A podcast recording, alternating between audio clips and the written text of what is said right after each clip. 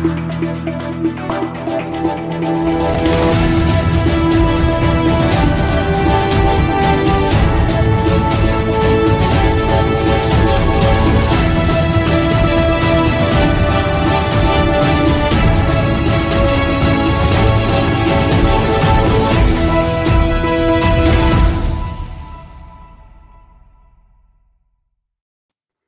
Varmt välkommen till Kväll med Svegot, avsnitt 83 den 27 april år 2020. Jag heter Dan Eriksson och vid min digitala sida har jag Magnus Söderman.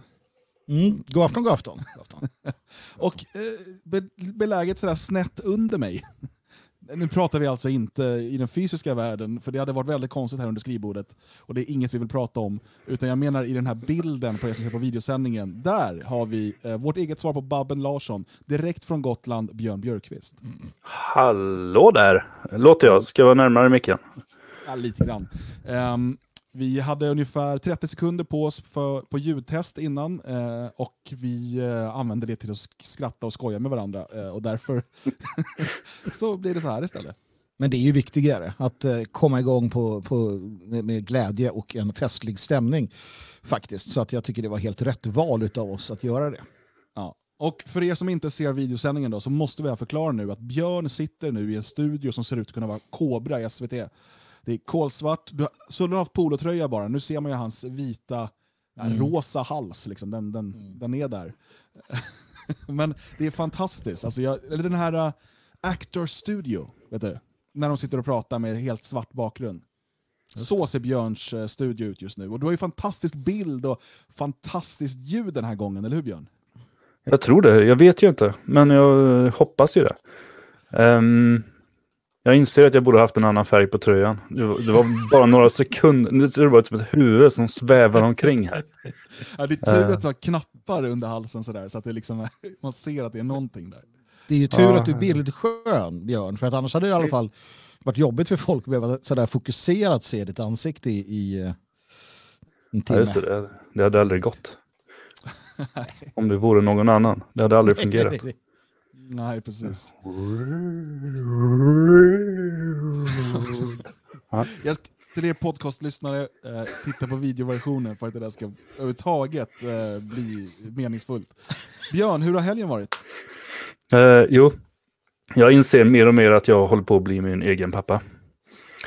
eh, och det är ganska absurt. När jag var, jag tror jag var fem år och gick på eh, lekis, hette det ju. Då um, hade vi en lekistidning, en stenciltidning som vi gjorde själva. Och eh, fröknarna fick ju alltid oss att säga en massa dumheter och skämma ut våra föräldrar och sånt där. Och då skrev jag vid ett tillfälle där att eh, vi hade åkt ut på helgen för att grilla korv och ha det trevligt i skogen. Vi åkte ut tillsammans, pappa gjorde eld och sen åt vi kallkorv. um, för två veckor sedan så tog jag med mig barnen ut för att lära dem lite roliga grejer. Så vi stack ut för att um, hitta sån här geocache. Ah. Och vi sprang runt i en timme och, och de andra tröttnade ju. Barnen satt ju bara och glodde på mig och undrade vad jag höll på med när jag grävde i grus och höll på att klättra omkring. När jag kom hem så fattade jag att där skulle det bara finnas en ledtråd, en text på en skylt där, där man skulle plocka lite information ifrån för att få fram den rätta adressen jag fattade ju ingenting och jag var ju totalt misslyckad. De, de insåg inte, eller de såg inte all storheten med det här. Inte jag heller kan jag säga förrän jag insåg att det fanns ju en storhet.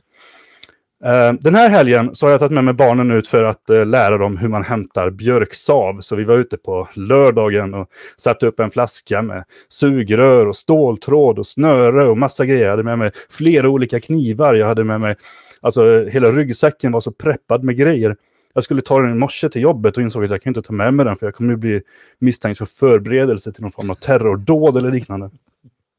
Så vi gav oss ut i eh, naturen och fick upp den här flaskan. Först gick vi en liten sväng och så kom vi tillbaka och inser att det här jävla sugröret har ju blåst bort.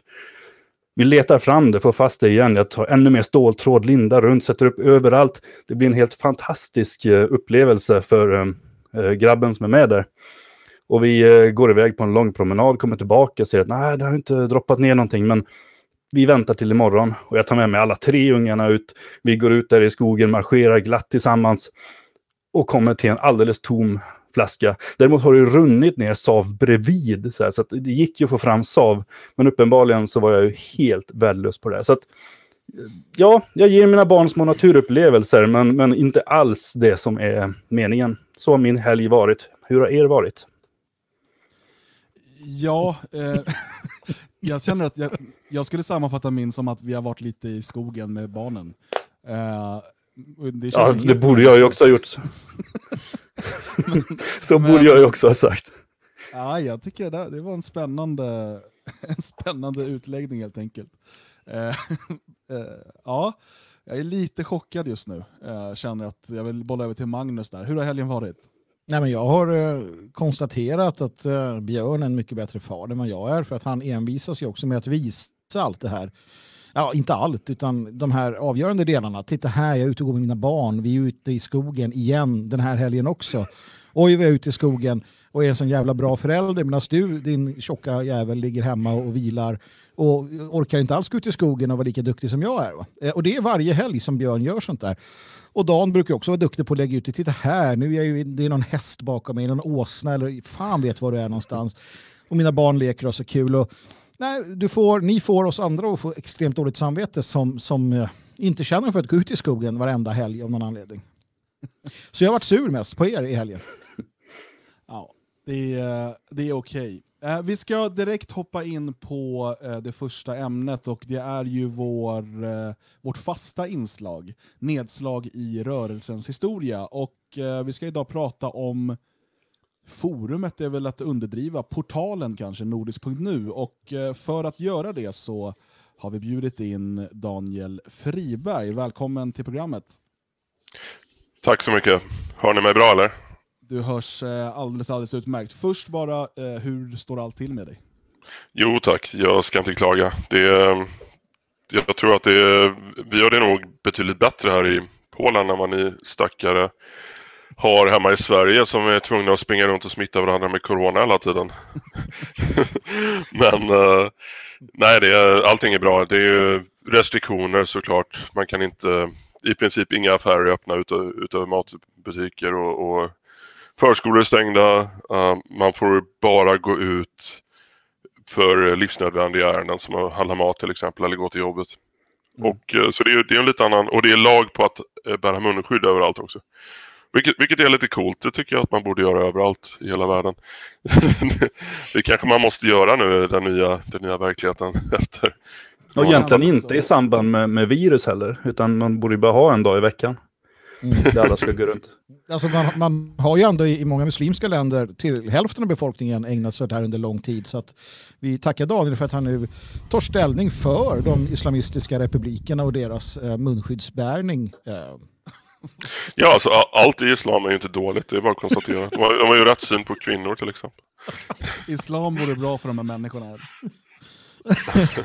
ja, det är härligt. Daniel, vi har ju med dig här för att snacka nordisk.nu. Du var ju i högsta grad inblandad. Eh, berätta, vad var nordisk.nu? Alltså, innan du berättar Daniel så kan vi konstatera att du var snabbare än snabbast på att börja med social distansering genom mm. det här forumet. Ja. Precis. Kanske dags att göra comeback nu i dessa, dessa tider. Men eh, Ja, för det, där, det finns ju en jättelång historia bakom det här, men som jag förstått så har vi det här segmentet är väl till 2030 va? Så vi har inte jättemycket ja. tid. Jag får ursäkta att jag... Oh, nej, eh, coronan. ja, precis. Ja, jag har björkpollenallergi just nu. Så att, eh, men det är snarlikt corona, det, det ska inte heller förringas. Um, så eh, jag letade, letade desperat efter en mute-knapp här, men det verkar inte finnas. det finns någonstans vid din bild. Uh, men vi, vi tål sånt där, vi, vi har imaginära munskydd. Ja, nej men uh, hur som helst, Nordisk.nu var ju en del av en bredare internetsatsning, en, en bredare internetstrategi som vi inom Nordiska förbundet och kring Motpol lanserade i 2006 så slog upp portarna i början av 2007. Motpol var lite tidigare och eh, sen kommer Metapedia därefter tror jag. Men eh, det, det, det, det är kanske inte helt korrekt, men något åt det hållet i alla fall. De var ganska samtidiga de här projekten och eh, varje projekt anknöt till varandra men hade lite olika målgrupper, lite olika syften. Syftet med Nordisk var ju framförallt eh, att eh, minska avståndet mellan för, för vanliga svenskar att eh, engagera sig nationellt genom att ta bort de här inträdesbarriärerna i den nationella rörelsen. Att göra det enkelt att komma i kontakt med ledande rörelseprofiler, organisationer. Helt enkelt genom att teckna ett, eh, ett gratis käckt litet konto på några minuter på, på ett eh, ganska attraktivt community där man även kunde spela spel och, och eh, ja, det, det, fanns ju allt möjligt som, som som man kunde göra där. Alltså ganska harmlösa grejer. Och det var ju det som var poängen också, att inte göra det så överdrivet politiskt utan helt enkelt ha en, en, en, ett virtuellt samhälle för människor som värdesätter europeisk, eh, eh nordisk eh, identitet, kultur och, och, och, tradition helt enkelt. Vilket också var parollen för, för det där. Och det blev väl snabbt mycket större än vad vi vågat hoppas på. Vi gick från eh, 0 till 27 000 medlemmar på, på de första två åren varav åtminstone 12-13 000 var aktiva medlemmar. Så det, ja, nej, men det, det blev ett så pass framgångsrikt projekt om man får säga det själv. Ni vet hur mycket jag hatar att framhäva saker jag själv har mm. gjort. Mm. Men, eh, men i nordiskt fall så, så kom man inte ifrån att det gjorde avtryck på den svenska rörelsens historia. Det, det hade en stor, spelade en stor och viktig roll i att, uh, i att modernisera den svenska nationalismen, introducera lite nya tankegångar uh, som identitarism och så vidare.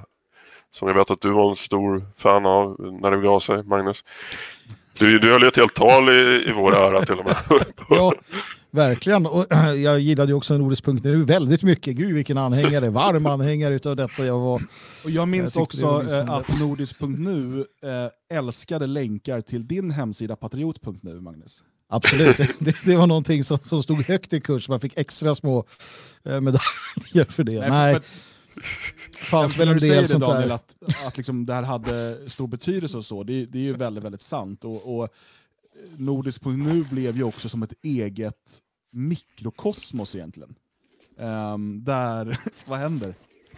Okej, okay, jag vill inte... Ja, jag... Allergin. jag vill, jag vill inte bli inblandad. det är spännande där. Um, um, nej, uh, och nu blev jag helt tappad, jag helt fattningen. Uh, det blir som ett eget mikrokosmos, för det var ju också, uh, det fanns ju också de här ryktespoängen kallades det va? Um, som, ja, just det. Blev... Och ry rykteskommentarerna inte, inte, inte minst, som var så populära. De här anonyma rykteskommentarerna som man kan dela ut. Just det, för då kunde man, om man gillade ett inlägg till exempel, så kunde man dela ut ryktespoäng. Uh, och ju fler ryktespoäng man fick, desto högre rang kunde man få på forumet. Och när man lämnade de här ryktespoängen så kunde man också lämna en kommentar, och den var anonym. Mm. Och jag tror Men man kunde ju också dela ut minuspoäng. Ja. Precis, och till en början kunde man nog till och med skriva anonyma kommentarer till de negativa poängen. Men det ändrades sen tror jag, för att det, det blev helt ohållbart. Och det, jag vet inte, det var väl typ organisationer som upplöstes på grund av ryktes... Men jag måste, jag måste där, om man bara sätter samman, jag minns inte så bra, men det var det första, alltså var det det här IRK som var, och sen kom det här långt senare, fanns det något däremellan? För att jag har ingen minne av det. Utan det måste varit det första och egentligen det sista. Eh, jag vet inte om jag hänger med riktigt på din tids, eh, på den här kronologiska aspekten. Ja, först, först eh, fanns... IRC, IRC var ju först. Ja, sen fanns Nordisk, sen, sen fanns inget. Sen, sen fanns väl bara Flashback under lång tid och sen, så, sen dök Nordisk upp och eh, sen tog Facebook och Twitter och liknande. Ja, men de, rä alltså, de räknas så att säga inte. Nej, men, men de måste ju nästan göra det för att eh, anledningen till att Nordisk, eh, hela Nordisk-projektet eh, dök var ju huvudsakligen att, att Facebook blev så dominant att, och, och var så pass tekniskt överlägset mm. att eh, folk över, övergick mer och mer till, eh, till att använda Facebook istället. För att Just. censuren var inte speciellt hård i övriga sociala medier då eller så, så de tog ju ifrån Nordisk.nu sitt existensberättigande genom det. Nu så, nu så finns ju det existensberättigandet igen nu när censuren har blivit så massiv i alla sociala medier. Så att det finns ju definitivt skäl att börja överväga att, uh, att skapa någonting eget, någon typ av uh, någon virtuell samlingsplats. Det behöver inte vara något jätteavancerat men det behövs ju ett alternativ till Facebook och, och till YouTube och till Twitter och alla de här Ja, problem, problemet med det, eh, och vi har ju gjort några sådana försök eh, genom åren, både i forum och sociala nätverk, eh, och när man har det då med öppen registrering och så vidare, det är att de som kommer dit, det är ju de som då har blivit eh, portade på Facebook och Twitter. Eh, och ibland har man blivit portad utav, liksom, eller jag skulle säga att allt är egentligen fel anledning, men om man blir portad för att man skriver något bara politiskt som inte faller Zuckerberg i smaken. Men eh, det är också väldigt många med liksom hakkors eh, som kommer in och förstör en ny... Vi har ju prov, vi har gjort det här. Eh, och det är Jo. som, då, då kommer in och så blir hela flödet bara fyllt med liksom snurrande hakkors och bilder på Hitler som dansar. Typ. Och det är kul i sig, men det, det är kanske inte... Du pratade om att ta bort de här barriärerna för nya människor att komma i kontakt med nationalismen. Då, det är kanske inte optimalt. Då. Nej, precis. och där, och det, där, det där tampades ju vi delvis också med på Nordisk.nu. Inte alls så mycket som vi, hade, som vi orörde oss för i början, men, eh, men där, får man ju, där får man på något sätt dra gränsen. Det ska inte vara en, en, en yttrandefrihetsportal där alla får yttra sig oavsett hur störda huvudet de är eh, och, och, och oavsett hur kontraproduktivt eh, deras innehåll är för projektet som helhet. Utan man får ju, man får ju, man får ju göra några gränsdragningar helt enkelt. Mm. På Nordisk.nu så räckte det med att ha en eh, ganska luddig eh, regelparagraf om att vi inte tillät Hollywood-nazism. Och den tillämpade vi ju ja, hyfsat hårt och fick bort de här värsta avarterna. Så, vilket gjorde det till en ganska tilltalande inbjudande portal för, för många vanliga svenska ungdomar. Eh, trots alltså, allt, så det, det går. Ja, precis. Och, och jag minns eh, att det var ganska vanligt bland svenska ungdomar, även de, alltså, som inte hade någon som helst koppling till den så kallade nationella rörelsen, att man hade ett konto på Nordisk. Jag, jag liksom fick höra det flera gånger från syskons, klasskamrater och sådär. Ja, men de är Mm. där liksom och, och är med och de spelar. Och, som du sa, man gjorde ju flera, och det tror jag var helt rätt, eh, för det fanns en massa spel med topplistor och folk var inne för att komma högst på de här topplistorna. Det, liksom, det var lite som att det politiska, det fanns där, men du kunde också använda nordisk helt utan att bry dig om de politiska delarna. Och det här hatade Magnus Söderman. Mm, det gjorde han utan tvekan. Jag, jag, tror inte, jag tror inte ens jag hade ett sånt där hemligt konto där utan jag bara försökte ignorera att det fanns och förbjöd om jag kunde människor från att delta på det naturligtvis. Ehm, det är ingenting jag nödvändigtvis tycker var rätt gjort idag, va? men så var det. Eh, Björn Björkqvist, var du där och, och eh, chattade runt eller? Jo då. Jag, jag var mycket aktiv. Deltog i alla konflikter som fanns i princip. Eh, Det kunde vara mycket organisationstjafs eh, faktiskt. Men jag kunde också vara med och bråka om eh, vilka bullar som var godast och sådana saker. Fanns det en konflikt så var man ju lätt där. Massarin hette jag, vill jag minnas. Massarin, ja. Men, Ja. men Daniel, jag måste bara fråga, du hade ju all makt eh, på Nordisk. Känner du så här efterhand att du bara använder den till gott? Mm, ja, bara det, det är en väldigt, eh, det är en väldigt eh, svår fråga att besvara på ett, alltså det är det är det är någon sorts kuggfråga som försöker sätta dit mig. Det är klart att jag inte kan hävda att allt jag gjorde där eh, var positivt i slutändan. Men jag, syftet var ju att göra gott och, eh, och det var ju också min, min ambition under hela tiden som, som jag hade Nordisk att, att eh, agera på ett sätt som, som gynnade projektet och som gynnade rörelsen i stort. Sen Men det får man så, väl eh, säga, alltså det måste man ju säga i, när, man, när man tittar på det i efterhand och går tillbaka. Det är självklart att det här gav fantastiskt stort genomslag och gav väldigt många människor som aldrig hade tittat åt vårt håll en väg in. Jag såg i chatten redan några som har sagt att ja, det var liksom tack vare Nordisk som jag, som jag blev en del av det här. Så att, utan tvekan är det ju så. Uh, så att, eh, alltså, i den mån det skapade någon, att folk bråkar och sånt där, det, det, det kommer ju på en lång, lång, lång andra plats om man tittar på vad, värdet så att säga. Så att det är ju ingenting att, att tjabba om där inte, utan det var ju hur bra Ja, som och det- helst. och det, det är ju någonting man får räkna med också. Jag menar man får ju betrakta en, ett så pass stort eh, virtuellt community som, som en sorts eh, Ja, som en, en, en sorts eh, medelstort samhälle egentligen. Det, Mm. det var ju, alltså an, antal, i antal användare betraktat så får det, kan det jämföras med en hyfsat stor by. Och det är klart att det finns en massa tjafs och intriger och eh, falangbildningar och liknande i, även i, i alla sociala sammanhang som involverar mer än, mer än en person. Liksom, så, så mm. får man ju räkna med sånt. Och det, det handlar ju bara om, helt enkelt om att eh, försöka mildra de negativa effekterna så mycket som möjligt. Och kanske i, i viss mån försöka använda den här dynamiken, den här sociala dynamiken till något positivt. Men Till exempel intressant... De här, de här negativa rykteskommentarerna som som, som har kritiserats hårt och som kanske i, så här i retrospekt inte var jätte, jättebra idé. Men å andra sidan så bidrog det till att få upp aktiviteten och det skapade liksom mm. den här mm.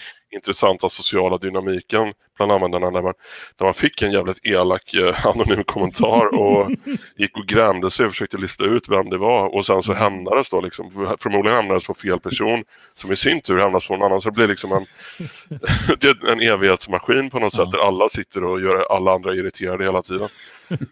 och, och, så, så, alla loggar in mycket mer, ökar aktiviteten. Men hur var det, alltså, eh, för att det pågick ju länge och alltså, i vanliga fall har du en tidning eller har du någonting då kommer man till en punkt där man lägger ner. Men som jag vill minnas det så fortsatte Nordisk väldigt länge och det, blev, och det är jävligt intressant. Uh, det, det, dyker upp här Adoremus, en, en, en person som skrev väldigt mycket och och var väldigt aktiv och till sist så var det i princip bara hans uppdateringar med, liksom, om man hårdrar det hela. Så att det är intressant utifrån det perspektivet att det gick så långt. När, när tänkte ni att så här, nej, nu tar vi bort det här? Liksom? Ja, det tänkte jag flera gånger. Och, ehm, och eh, man kan väl säga att jag själv drog mig ur projektet åtminstone i, från min aktiva roll 2010. Det vill säga ja, omkring tre år efter lanseringen. Där jag kände att vi, vi kommer inte kunna stå emot Facebook. Vi, vi, eh, det är ingen mening ens att försöka vinna den här striden. Vi måste försöka hitta lite nya angreppssätt istället. Kanske stärka vår närvaro på Facebook, vilket var mm. möjligt då eftersom de inte censurerade så hårt. Och tappade intresset för det projektet till förmån för Arctos till exempel som var nystartat. Eh, startades i maj 2010.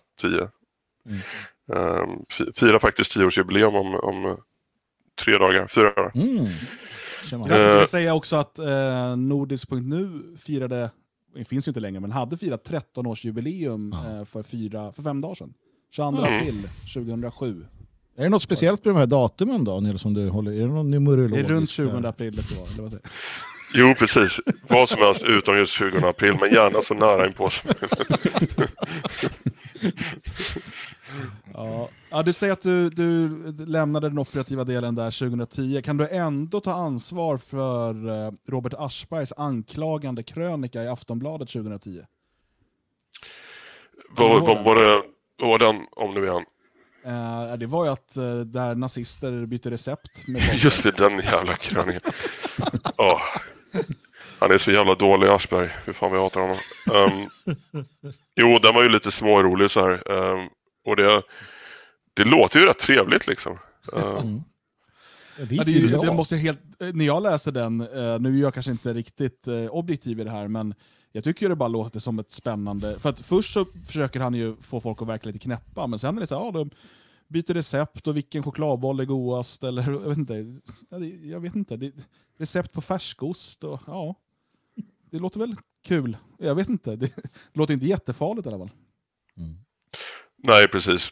Av, av de olika attacker vi fick eh, genom åren i utstå i fulmedia så, så var väl Aschbergs lilla krönika något av det, det mildaste.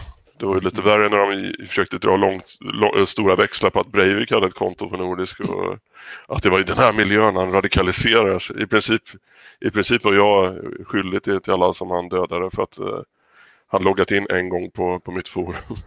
typ. ja. han, han, har, han, har läst, han har läst bullrecepten.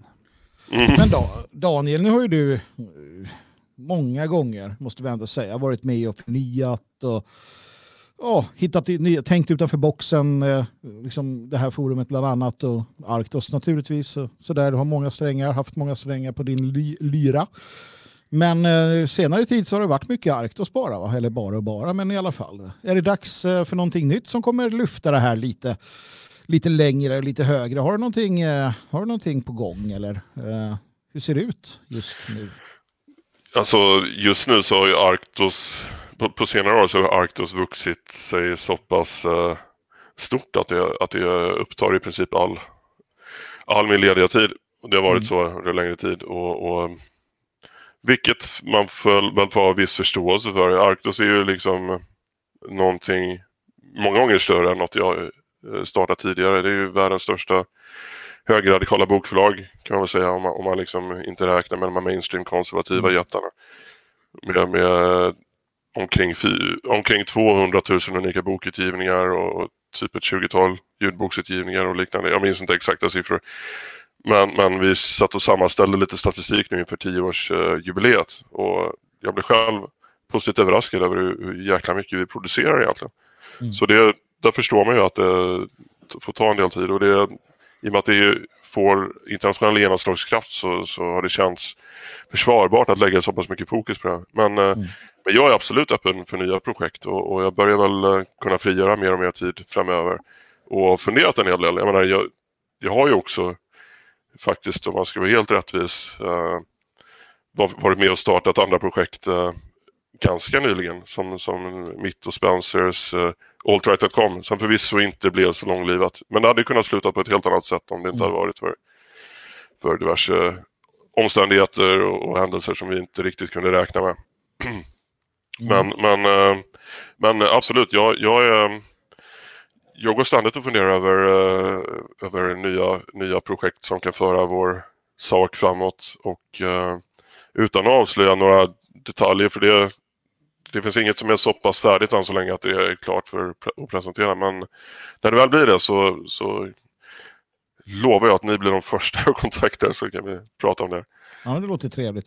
Uh, så jag säger det också, du har här i chatten, jag vet inte om du läser den, men någon som skriver här, Big Mac Gammo skriver, någon gång borde ni göra ett specialprogram om enbart Friberg. Det finns ingen nationalist som gjort mer i efterkrigstid, så den ska du ta till dig.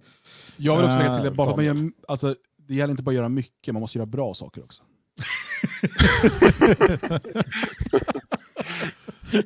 ja, nej, men jag, jag, jag tar, jag tar uh, Dans lilla kommentarer som en uh, ännu, ännu finare komplimang och mm. tack så mycket. Det är inte mm. bara mycket utan jag har gjort bra saker också. Ja, ja, uh, men, men givetvis man blir rörd när man får höra sådana saker som från Gamov och jag vet inte om jag håller med riktigt. Det är kanske lite väl generös tolkning. men men något bra har man väl gjort i varje fall och man får försöka fortsätta göra det också. Mm.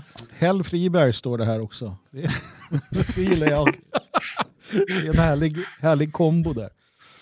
Um, jag, uh, ja, men till nordisk.nu så uh, Alltså jag, jag, skulle ändå säga, det är klart att det, liksom, du pratar lite, det blir lite konflikter och lite tjafs och sådär. Och, och, och jag tycker Daniel har helt rätt i att liksom, det blir det när så många människor är inblandade. Speciellt människor som är drivna och liksom har en övertygelse. Dessutom kanske har någon organisation de tillhör och så. Det, det blir lätt den typen av pajkastning. Eh, men det positiva eh, under de här första två, tre åren överväger ju det eventuellt negativa, jag skulle säga hundra gånger om. Och Magnus, du fick ju aldrig riktigt uppleva det eftersom att du var en sur kuk. ja, ja, precis. Jag skulle bara bråka. stämmer, men stämmer. vi var ju väldigt många som knöt eh, liksom, nya vänskapsband, det var projekt som drogs igång, det var familjer som bildades. Det, var, alltså, det hände ju väldigt många saker tack mm. vare den här plattformen. Kul för er då. Men, men det är absolut så att... Jag hade också 95... kul. Nej, men alltså 95% var, var liksom skoj och lek och det var highscore på topplistan och mp3-radio och eh, typ vad, vad, äter du just nu-trådar och så vidare. Eh, men det fanns ju också eh, både intressanta diskussioner och eh, ja, men som sagt, samarbeten som, som föddes som, som sen utkristalliserade sig till, till väldigt viktiga saker för, för vår sak.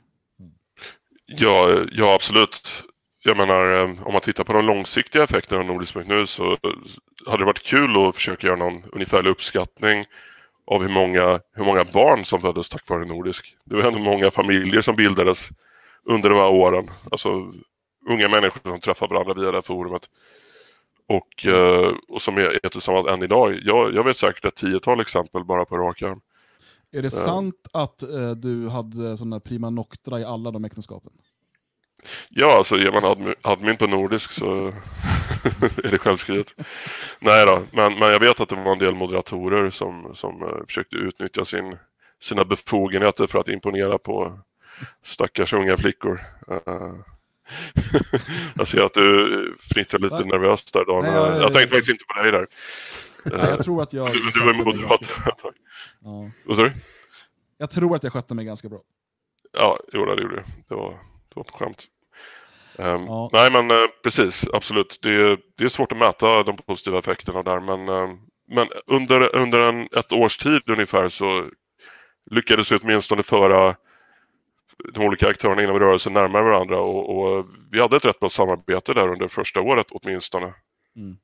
Så, så det, ja, och det, och det, det mesta rättade till sig senare också även om det var lite små, små dispyter där under, under 2008 Ja. Nej, som vi kanske inte ska gå in på.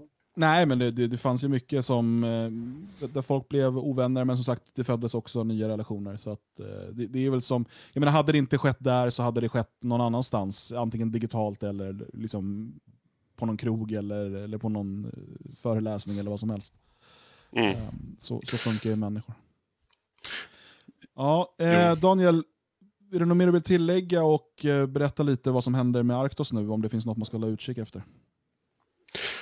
Eh, jo, nej men absolut det kan jag göra. Det, det som jag främst skulle vilja rekommendera just nu det är väl eh, vår, eh, vår nästa utgåva på temat Giamfai. Och det handlar om en, en tribut till honom helt enkelt författad av, av tre av hans närmsta vänner. Um, och uh, som, som går igenom lite grann både hans idéer och eh, den tidiga, eh, tidiga historien om den inom den franska hö nya högern och, och varför det blev som det blev med sprickan mellan honom och Landemanois och så vidare. Det, är- det är överlag en väldigt intressant bok för alla som upp, har läst och uppskattat någonting som, som Faye har skrivit. Och eh, den kommer ut om en månad ungefär, så den bör ni hålla koll på. Och av det som vi har gett ut allra senast som finns uppe nu så skulle jag vilja rekommendera i, i dessa coronatider CBRN som eh, är en handbok helt enkelt om, om hur, man, hur man agerar för att eh, maximera sina överlevnadschanser i skarpa lägen som, som denna.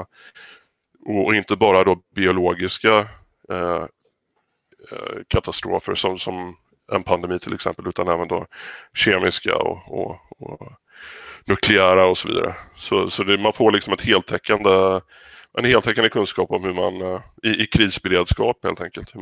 Personlig krisberedskap, vilken utrustning man ska ha och så vidare. Mm. Så den rekommenderar jag starkt. Den är, den är skriven av eh, den tämligen kända survivalisten Piero San Giorgio som, som är mest känd för sin bok Survive the Economic Collapse. Sen tidigare. Så det, det är den. Och så kanske då med tanke på att eh, den är extra aktuell med anledning av det kommande presidentvalet. Conservatism Inc. som kom ut för ett par månader sedan. Den, den är också högst läsvärd. Väldigt, väldigt skicklig författare. James Kirkpatrick. Mm, det, är en, det är en pseudonym. Men, men han, eh, författaren har skrivit under ett flertal olika pseudonymer. De flesta av er kommer nog känna igen vem det är. Han är en av de absolut vassaste, i mina ögon i alla fall, vassaste skribenter inom, inom, den, eh, inom dissidenthögern i USA i nuläget. Och den här boken är ju en uppgörelse med mainstream-konservatismen helt enkelt. Så- Spännande. Eh, och stort lycka till med, med allting och eh, grattis i förskott då till, till Arktos som alltså firar tio år här i, eh, i maj. Eh, och eh, tack för nordisk.nu. Ja, det har vi inte sagt innan, så att, kan vi säga det nu. Mm, varsågoda och stort tack för, att, eh, för inbjudan. Vi, vi hörs väl säkert snart igen. Det gör vi. Ta hand om dig, ta hand om familjen och håll dig frisk. Mm, ni också. Ha det bra. Hej. Hej. Så, eh, vi ska ta en liten paus innan vi går in på eh, våra övriga ämnen. Och eh, Vi gör det med en liten eh, musikvideo. Eh, vi är strax tillbaka.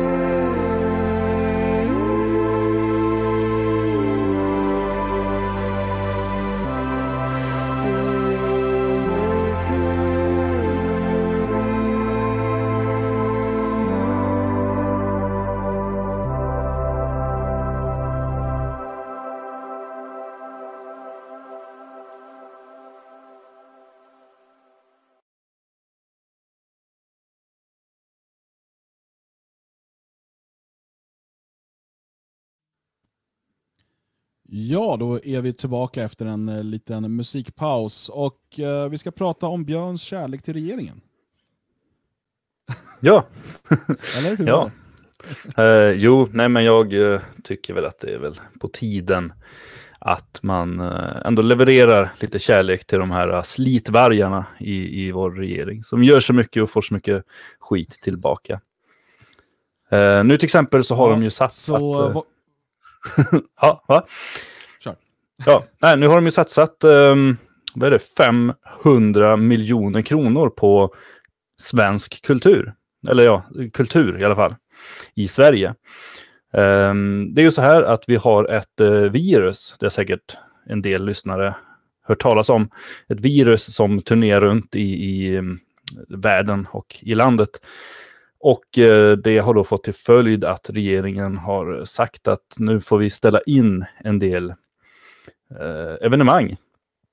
Eh, det var väl först max 500 personer som fick lov att träffas. Varpå då vissa, typ Jonas Gardell, gick ut och såg till att han skulle arrangera eh, sammankomster för 499 personer istället. Så tyckte han att han var fiffig nog och kunde sprida sitt virus, eh, eller ja, sin humor då, eh, runt om till allmänheten. Men det var det stopp för det så småningom också. Nu är det väl 50 personer max tror jag och nu är det väl i princip ingenting. Och skulle någon arrangera någonting så blir det ju ändå Eh, människor kommer ju skälla på dem så mycket. Jag såg bröderna Schulman gick ut och åt middag på typ ensamma på en restaurang och fick ju så mycket skit för det. Så här, bara, jag kan ni inte gå ut och äta mat, tänker ni inte på någon annan? Så att det ska man låta bli, gå ut och röra på sig, utan man ska sitta instängd helst i sin bostad och äta jävla torra saker ska man göra. Hur som helst, det vart i alla fall en massa inställda ehm, eh, evenemang, olika festivaler och liknande. Eh, biografbranschen har ju råkat illa ut. Eh, de är ju lite lustiga för att de stängde ju faktiskt ner sina biografer innan det vart stopp. Och det var ju för att människor inte gick dit. Inte för att de ville vara hyggliga. Så här. Jag, jag har en del kontakter i, i uh, biografbranschen och det var inte så att de satt och bara åh nej, åh nej, vi måste skydda människorna, utan de var ju snarare panikslagna över att ingen ville gå och sätta sig och trängas på en biograf. Och då stängde de helt enkelt för det gick ju inte att hålla igång en biograf. Jag glider ifrån ämnet tror jag. Vi hoppar tillbaka. Um, I alla fall. Uh, nu öser man då ut 500 miljoner kronor eh, på olika eh, former av kultur för att Sverige måste ju kunna ha kultur även efter corona, är tanken. Eh, 500 miljoner kronor, lite hur man tänker på det, är egentligen inte några enorma pengar. Garanterat så förlorar de här kulturföretagen ehm, eh, och kulturpersonligheterna betydligt mer. Men i relation till andra saker. Ehm, vi hade för några år sedan en enorm ehm, kris i Sverige just inom jordbruket därför att vi hade eh, väldigt varmt. Det var gött att vara ute och sola. Man kunde bada och ha det trevligt. Man kunde sitta på uteserveringar och ha det trevligt. Ehm, men för bönderna var det ju katastrof. De, det växte ju ingenting. De hade ingenting att ge sina djur och de fick köpa svindyrt foder och det var eh, i princip katastrof. Då delade regeringen ut ungefär det dubbla.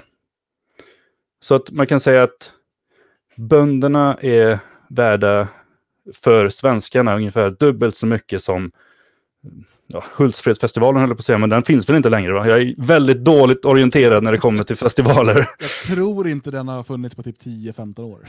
Nej, men den fanns. Ja. Eh, nej, men li liknande tillställningar. Det, jag tycker i relation så är det ganska intressant att se att, ehm, att vi kan tillverka vår egen mat, att vi kan se, förse folket med föda är inte speciellt mycket viktigare än att folk kan gå och titta på Jonas Gardell eller eh, åma sig på Pride-festivaler och liknande. Eh, det är lite den utgångspunkten jag tänkte ha när jag släpper ordet fritt. Jag vill eh, hugga direkt. Hugg. Det, det finns för mycket kultur i, i Sverige. Eh, och i världen. Det är för mycket utav det. Jag, jag ser tillbaka på en annan tid. Jag tycker att de borde inte ha fått någonting. Jag tycker att statligt stöd till kultur är eh, någon form av satans eh, elände.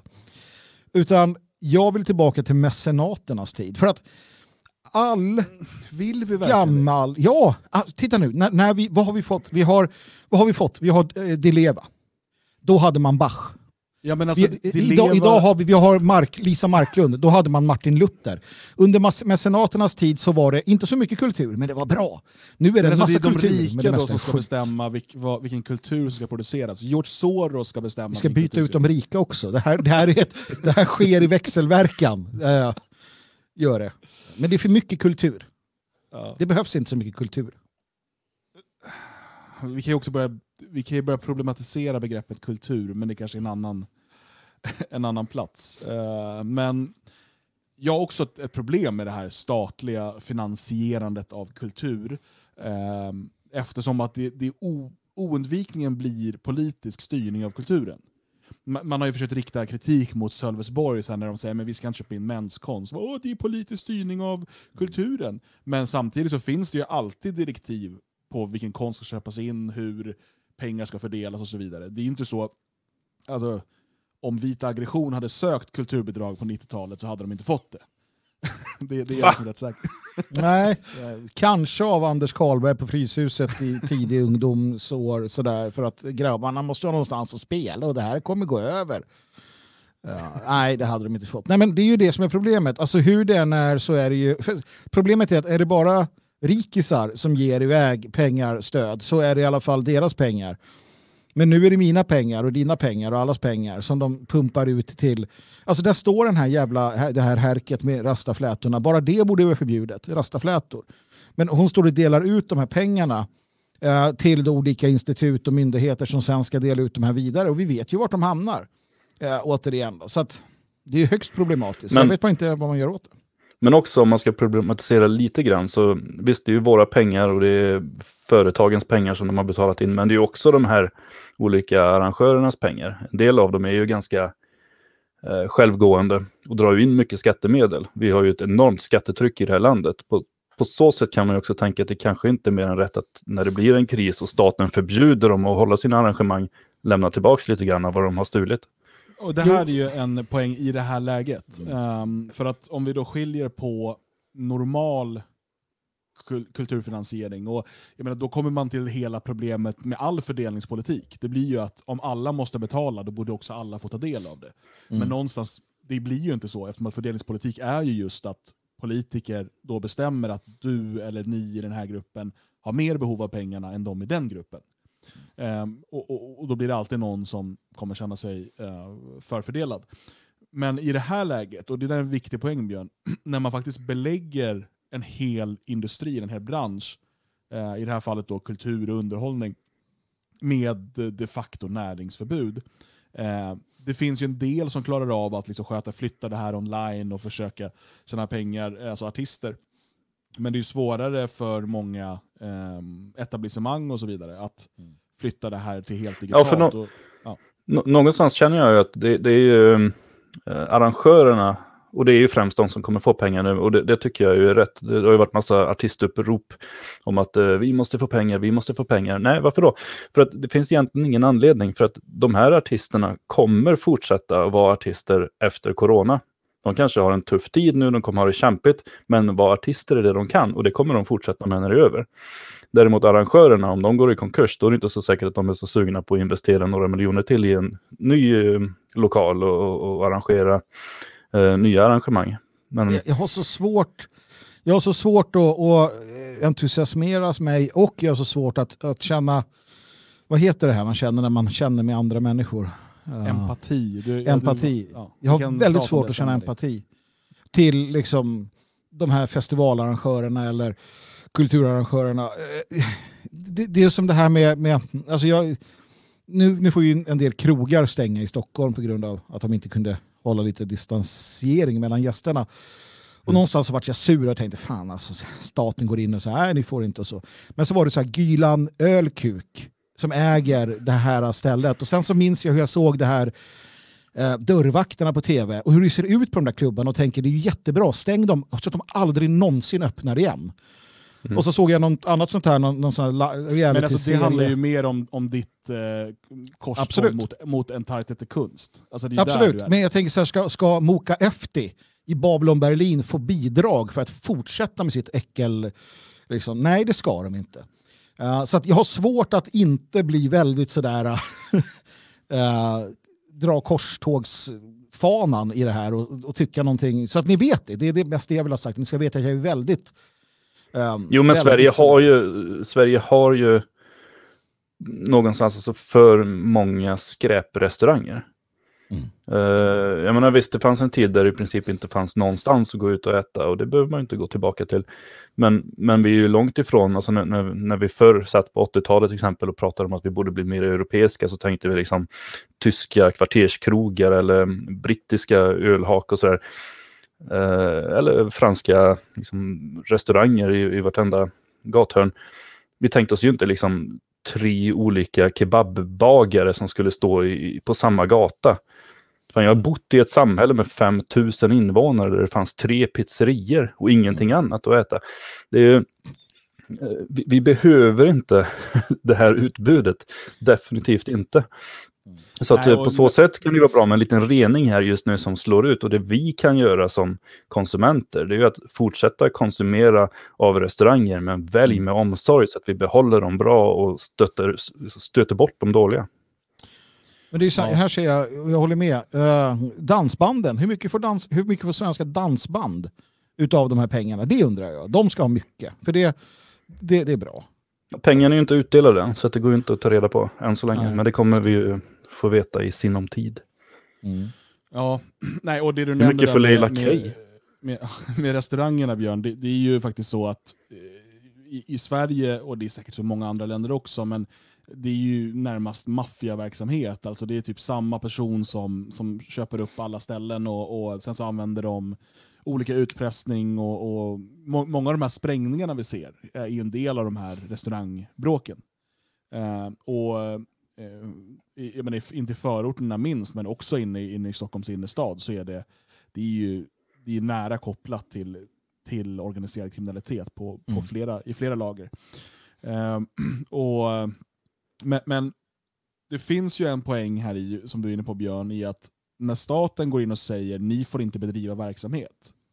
Eh, och, och tänk nu inte bara på Moka Efti, för det finns ju också andra som drabbas, alltså människor som, eh, som genuint brinner för att hålla igång någon typ av teaterscen eller någonting. Okej, typ all teater i Sverige är urspårad vänstertjafs, jag vet. Vi försöker låtsas för sakens skull här, att det finns någon typ av konstruktiv eh, liksom, eh, Ja, Men i Sölvesborg till exempel kanske det Mm. finns ett teatersällskap som bara står och river prideflaggor. Mm. Mm. Ja. De måste ju ha pengar. Ja, men alltså, det, det är ju fortfarande principen av att, man, att staten går in och stänger ner en verksamhet. Inte stänger ner som ni får aldrig öppna igen, utan just nu kan ni bara inte bedriva er verksamhet. De har fortfarande räkningar att betala, de har löner att betala. Eh, så försöker man hitta lösningar på det. Så att, visst, eh, det kan vara rimligt. Problemet här, och det vi måste komma fram till, liksom som pudens kärna, det är ju då att eh, de här vänsterblivna äckelpäckelna ska då dela ut de här pengarna. Och de kommer ju såklart gå till deras kompisar. Och de har ju redan sett till, genom alla de här olika kulturbidragen som finns, att de har snedvridit konkurrensen, så ingen annan typ av kultur har ju kunnat frodas eh, runt om i Sverige, utom den liksom, statligt godkända. Jag skulle säga att liksom, dansbandskulturen eh, är, det, det är på ett sätt undantag som bekräftar regeln, men det är ju inte så mycket tack vare statligt understöd som den överlever. Eh, utan det är ju helt andra, helt andra mekanismer. Men eh, just när det gäller liksom, scenverksamhet och, och sådär i, i till exempel Stockholm, eh, och alla dessa fria teatergrupper och feministisk dans och mänskonst och så vidare. Det hade ju aldrig överlevt utan de här kulturbidragen. Och det det gör är då att det konkurrerar ut annan typ av konst och kultur. Eh, och det är samma människor som nu ska då fördela de här 500 miljonerna. Eh, och jag menar, vi, vi är väl kulturarbetare. Vi skulle också kunna få några miljoner. Mm. Nej men precis, och det är ju där det fallerar för att mycket av den, eh, alltså någonstans så är det ju det var någon som skrev att bra, bra kultur betalar sig själv och det är väl inte alltid nödvändigtvis sant. Förvisso, viss, jag håller med Roger Scruton i det att viss kultur kanske kan för individen kännas helt meningslös men du ska i princip utöva den i alla fall eller ta del av den på grund av att du ska det. Det är en plikt, inte mer med det. Uh, men, men eh, oftast så är det ju så att ändå bra, bra kultur drar ihop i alla fall lite grann till sig själv. Men sen är det ju snedvridet från början och det är det som är problemet. Någonstans så är det ju klart att de ska ha de här 500 miljonerna. För att de har ju fått det hela tiden. De får ju, det, de får ju, de får ju den typen av konstgjord andning. Så att det, är ju inte, det hade ju nästan varit mer underligt om de sa nej men nu ska vi inte ge till er utan nu ska vi ge det här till andra. va. Så att, så att det följer ju bara, och jag menar blir man upprörd över det här, ja men bli upprörd varje år när de delar ut de här pengarna till de här människorna. Ja, fast det blir jag. Ja, jag vet, och jag med och Dan också. Men låt oss då jobba för en politisk lösning. Lyft den agendan, lyft den frågan um, utifrån ett perspektiv och, och, och för vara banerförare mot det här uh, slösandet med skattepengar till exempel. Men, men, och där blir det nästan lättare, istället för att bråka om hur de fördelar pengarna så borde vi bara bråka om att de inte ska få några pengar, alltså staten. Mm. Alltså Mm. det är lättare att för, göra vad man kan för att minimera vad staten får. Såklart inom lagens råmärken, allt annat vore olagligt av mig att uppmana till. M- men ehm, istället för att, att den politiska makten att kunna förändra hur bidragen delas ut, den är vi så långt ifrån. Mm. Men på ett personligt plan kan vi åtminstone se till att ge dem så lite som möjligt att, att dela ut. Jo, men sen titta också, ärligt talat. Vi har tjatat om public service i, eh, inte vet jag, 30 år. Nej, Kristoffer Jolin var långt tidigare. 40-50 år så har det tjatats om public service, vänstervridningen. Um, och det har tagit ganska lång tid, men idag så, så sker den debatten på ett helt annat plan. Där vi inte ens, vi har inte ens tillträde till detta. Utan det sker av helt andra personer, mycket närmare där man skulle kunna tänka sig att ett sådant beslut kan, kan fattas i, i framtiden.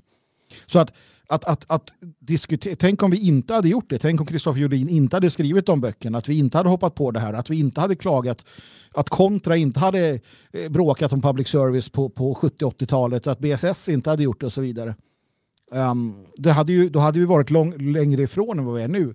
Det är ju vår uppgift att lyfta de här frågorna som kanske för tillfället är bizarra. Alltså, vi gör ju det här när vi pratar om hemskolning eller rätten att äga och bära vapen i Sverige, att det skulle vara en självklar rätt. Det är ju sånt som de flesta svenskar, till och med bland våra egna, så här, vad fan är det där för dumheter? Det är klart man inte kan göra det.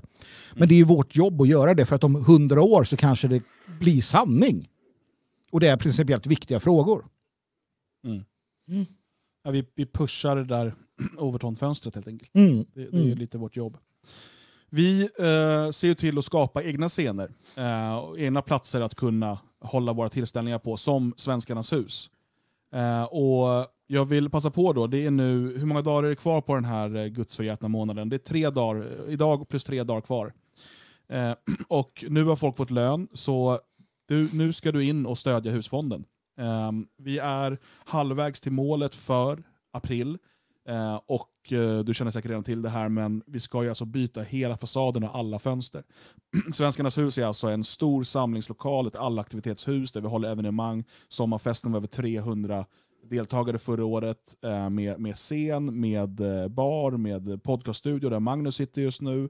Eh, med eh, bibliotek, med lekrum, det finns hur mycket som helst. Kom jättegärna förbi Västra Långgatan 29 i Elgarås. Men se till att stödja nu så vi når målet så vi kan få den här fasaden bytt i sommar. Bygglovet är snart i hamn, det är inskickat, vi har fått muntligt ja. Det är på gång. Ehm, så in på detfriasverige.se, scrolla ner till husfonden och se till att vi når det här målet så att vi inte behöver stanna upp eh, renoveringen i onödan.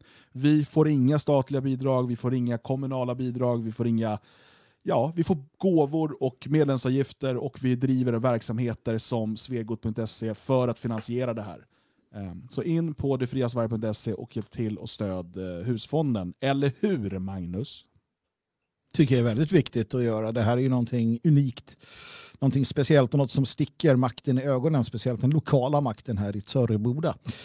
Uh, eh, och det förstår jag, det förstår jag, för här kan vi visa vad vi går för på ett sätt som vi inte har gjort tidigare. Så att uh, absolut, kom förbi, hälsa på, uh, men uh, var med och uh, se till att det kan fortsätta byggas. Är det något mer du vill säga om de här kulturbidragen, Björn, innan vi tar en liten paus?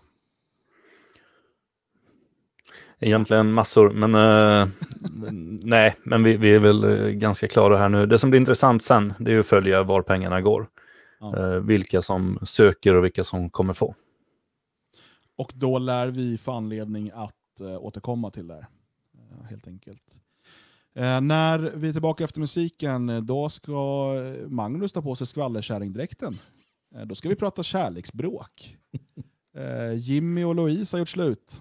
Eh, och eh, Magnus har jättemycket att säga om det. Det här ska bli eh, spännande. Så häng kvar så kör vi lite Karolinerna med Våra lier blir till svärd.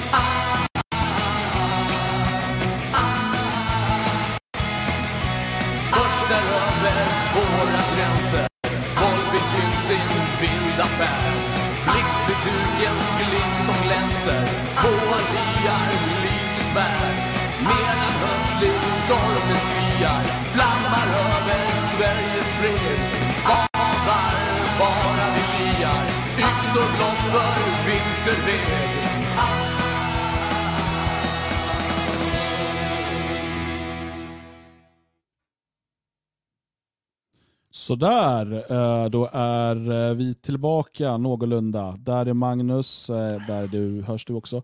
Ja, det gör jag. Det är nya mjukvaror, det är nya lösningar, det blir lite teknikstrul. Det är också måndagkväll och det hör till med teknikstrul så här en måndagkväll, eller hur? Ja, men så, så är det absolut. Och lite struligt internet också ja, har vi tyvärr. Va? Det, det, om några år så kanske det blir bra igen. Jag vet inte. Har vi någonsin haft bra internet? Nej, nej, men eh, jo, vi hade det eh, i vår studio i eh, Berlin. Tänk vad bra vi hade det där. Sen Ja. la vi ner det. Och gjorde det här istället. Nu har vi inget internet alls. Var är Björn Björkqvist någonstans? Han försvunnit Ja, han försvann så jag eh, tog bort honom från sändningen, men där är han tillbaka. Välkommen in i spelet Björn. Bana. Ja, Härligt, härligt. tack. Mm. Eh, vi vill inte veta vad du var borta och gjorde, så att vi frågar inte. Nej, Nej. bara stängde av micken. Hörrni, jag eh, känner att det är dags att um, skvallra lite. Jag tycker det är viktigt och jag gör det här utan egentligen någon form av eh, bakomliggande kunskap. I många fall så vet man ju lite sådär att det här har hänt och det här är historien bakom och så. Det, det har jag inte i det här fallet.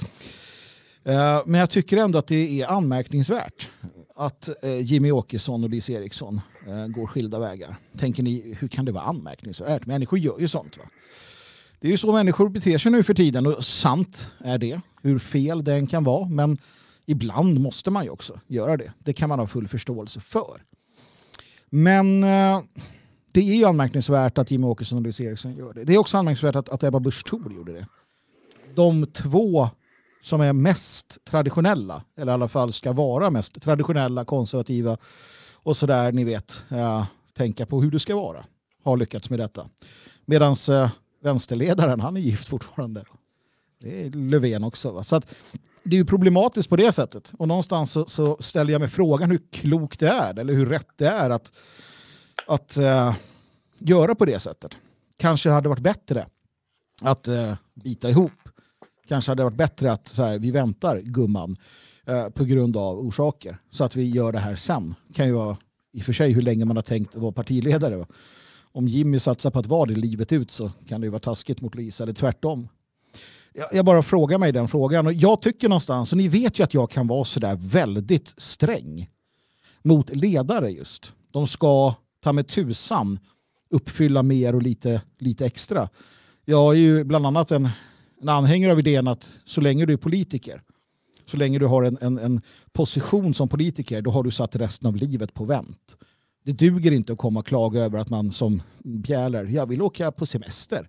Jag vill ha, gifta mig och åka någonstans. Jag ska vara mamma. Jag vill lära känna min man. Då ska Precis, man veta det- att de har varit ihop i tio år innan. Ja, nej, men det finns inte. Det finns inte. När du tjänstgör för Sverige, då håller du käft. eh, Du låter nitens lampa brinna. Du går inte ut och svirar på krogen eh, och ställer till det och gör bort dig och larvar dig. Punkt slut. Det menar jag är som det ska vara och då blir du också Eh, då har du de fyra åren eller vad det kan vara. Sen får du göra något annat och då kan du göra vad du vill. Och lite grann tycker jag det är samma sak här. Jag tycker inte att Jimmy Åkesson ska acceptera, eller Louise Eriksson, att man ska acceptera att göra det här inför öppen ridå. Eh, Sms till Aftonbladet och ja, vi gör så här nu och så. Det blir ovärdigt eh, om man ska vara det konservativa alternativet. Samma sak för Ebba Busch Thor, det är ovärdigt. Eh, ta smällen, vänta två år. Liksom, bättre, hyckla hellre. Det är bättre, det är symboliskt mer riktigt. Det är det ena eh, Som ni kan få kommentera sen, mina, mina vänner. Det andra är, vad händer nu? Vi har ju sett hur då Sverigedemokraterna har tappat i opinionen. Eh, överallt utom i Sölvesborg, i princip. Där det går rakt uppåt. Eriksson gör ett bra jobb. Alldeles uppenbart. Ja, Eh, med X, Eriksson. Uh, vad händer nu då? Eh, vad händer nu med den här eh, Eh, med den här separationen. Och inte så mycket hur kommer det påverka, för att i den moderna tiden så skiter SD-väljaren i att det tar slut. Jimmy hade kunnat få vara otrogen med vem som helst. Och där så här, "Ja, ja, det spelar ingen roll. Man är fri att göra som man vill. Alla, bara man inte är muslim så är det bra. Typ. Uh, varför jag använder den dialekten vet jag inte. Den har inte med det här att göra. Jag ber om ursäkt om någon kände sig träffad. Jag tror inte någon gjorde det, för den finns i princip inte. Du citerade också uh, vad heter det, det lilla Storsjö och djuret Birger. Man får göra som man vill i hans devis. Mm, men jag hoppas att Birger i sådana fall blir uppdragen på land och kvävd uh, utav en elak fiskare som också eh, stampar på hans långa jävla hals. För det får Du man ska ju inte. aldrig göra barnprogram alltså. Man får Men inte Bi- göra som man vill. Eh, Birger men, vet inte när han fyller år, så han äter tårta till frukost varje dag. mm, men Birger är ju uppenbart, han kommer ligga samhället till last när han blir lite större. Men han kommer inte ligga samhället till last så snart. länge. Alltså. Coronan kommer ta Birger. Uh, Birger, vårda ditt namn. Du, har, du är namne med en annan Birger som var den svenska nationalsocialismens främsta och, eller första företrädare i princip. Skit i det nu. Uh, vad händer i Sölvesborg? Kommer Eriksson bli mer fri att göra som hon vill? Eller kommer uh, Åkesson bli mer fri? Eller kommer han gå ner sig och bli så här ledsen igen? Vem har gjort slut med vem? Det, det är faktiskt mer än bara skvaller. Det är faktiskt viktigt i sammanhanget för att Jimmy Åkesson verkar väldigt känslomässig. Har han blivit dumpad så kan det ju faktiskt spela, eh, spela roll för hela politiken. Eh, så det är det jag tänker på, men framförallt vad händer i Sölvesborg? Vad händer? Eh, och är det svårt eller lätt att hitta en ny när man heter Jimmy Åkesson eller Louise Eriksson? De sakerna slänger jag ut till er grabbar. Vill du börja Björn? Ja, jag kan väl... Eh, eh, om, om vi ska lyssna på rykten så har, har det väl varit slut ganska länge mellan, mellan de här två. Alltså vi, vi talar flera år. Men Åkesson avgår ju aldrig som partiledare. Så hon har väl gått och väntat och till slut så satt hon väl en sorgekväll där och, och, och la ut på Facebook. För det var ju hon som la ut att det var finito. Ehm, det är väl svårt, hon är, hon är ganska ung fortfarande och, och ser väl framför sig ett liv med en man. Ehm, jag säger inte att Åkesson inte är man, men i och med att hon han inte liksom... De har inte ens gift sig.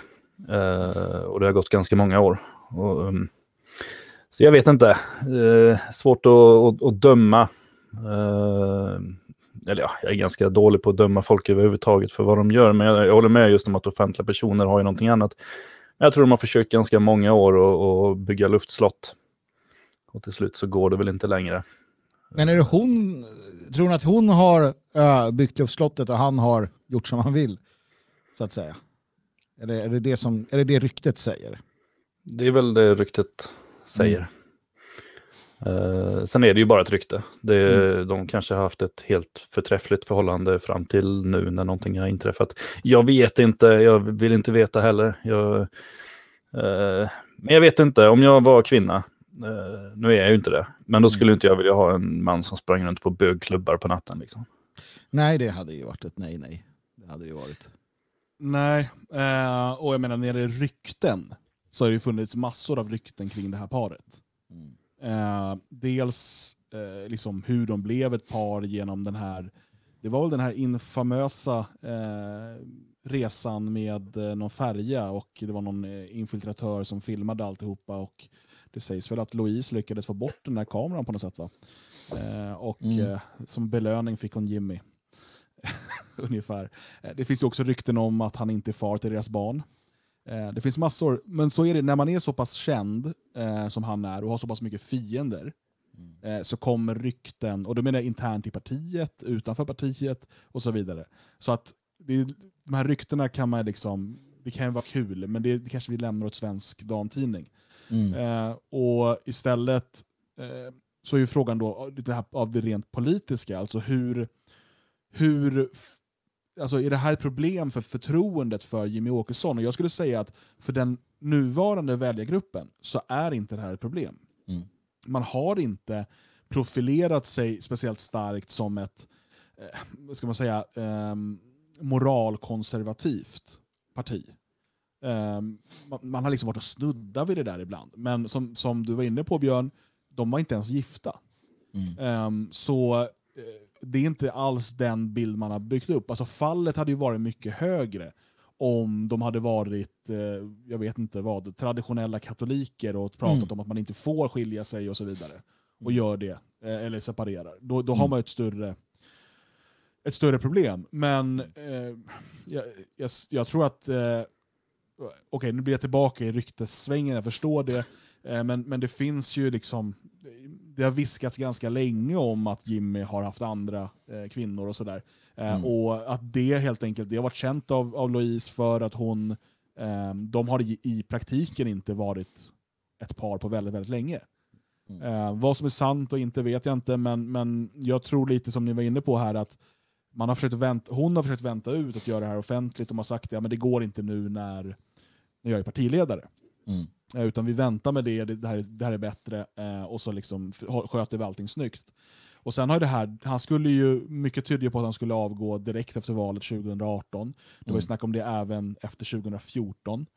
Eh, men han har blivit kvar och får jag gissa så skulle jag säga att hon inte hade överlagt med honom innan hon gick ut med det här på Facebook. Mm. Nej, det får man ju känslan för. Men, men annan då, om man lyfter det här lite vidare, är det det här vi ska vänja oss vid? För att nu har vi ju... Eh, um, alltså det, det kommer en ny generation politiker också. Jag, jag tänker... Eh, om det blir mer okej. Jag, jag, jag försöker minnas, hur var det med, med Göran Persson? Var det, var det mitt under hans eh, partiledarskap han bytte fru? Eller eh, Carl Bildt, var det också mitt under? Jag minns inte. Jag bara försöker se om det är en svängning i politiken. Att, att en Göran generation- Persson var väl... Uh, Bildt var väl efter. Han var Ja, partiledare, men, men innan han var utrikesminister. Jag tänker att Persson brydde sig inte om någonting, så att i hans värld kanske. Men, men om det är någonting som, som, som blir en ny grej, att det spelar liksom ingen roll. För att jag kan tänka mig att för, för 10, 20, 30, alltså för ett antal år sedan, då hade det ju varit så här, men så här gör man liksom inte. Men det kanske är det nya också.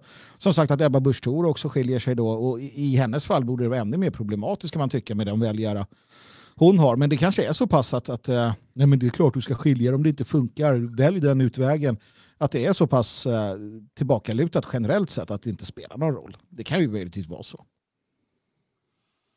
Jag tycker Ja. det är fel.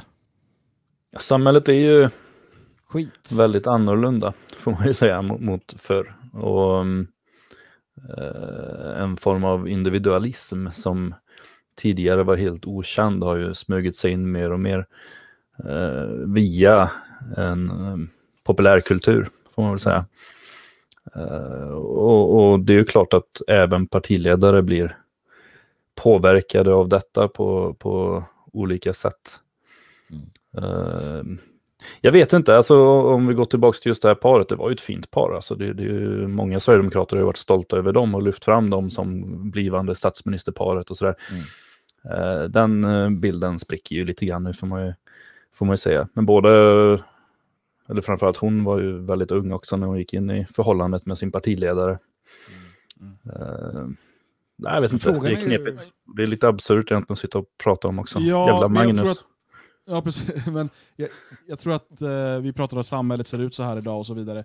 Det, problemet är väl att vi alla tre, kanske i varierande grad, men att vi alla vi vill ju ha en, en ledare, alltså en partiledare, en företrädare, för, gärna för vår sak, men åtminstone som, som, liksom, eh, som styr det här landet eller så, som står för någonting bättre, någonting högre, någonting alltså, som- ska vara eh, liksom en, en, en, liksom ett ljus man följer. Inte, Mm. inte någon som ska vara som oss andra eh, dödliga med, med liksom samma, ehm, samma problem och så vidare. Utan det, jag vill ju se framför mig en, en man som är gift, som har många barn eh, och eh, som liksom lever ett traditionellt familjeliv och, och har tagit ansvar på den biten och som är smartare än oss andra, som är snyggare än oss andra, som är modigare än oss andra, som är mer moralisk än oss andra. Eh, det här är ju såklart en, en eh, liksom utopi som aldrig kommer ske, men eh, varje steg åt andra hållet blir ju fel för Mm. oss som önskar en sån ledare. Men det är ju därför du ska ha en monarki. Och det är här det kommer fram. Alltså, du har en monarki, en kung, en drottning, en, en kungafamilj som är det du säger. Det är den, den här eteriska symboliken för nationen. Det är nästan inte människor. Eller, eller hur man... Ja, nej, faktiskt. Det, det är någonting som finns långt, det är så långt bort från dig. Och de är i allt väsentligt perfekta. Alldeles oavsett så får du inte se någon annan bild av detta. Utan det är så man, man upprätthåller denna bilden. För då kan vi också acceptera politiker som är dönickar som oss själva. Men det krävs någonting och där gjorde ju den, den brittiska drottningen tvingades ju till anpassning genom att ta in, eh, ta in eh, tv-team i slottet och BBC skulle filma en vardag hos drottningen och sådär.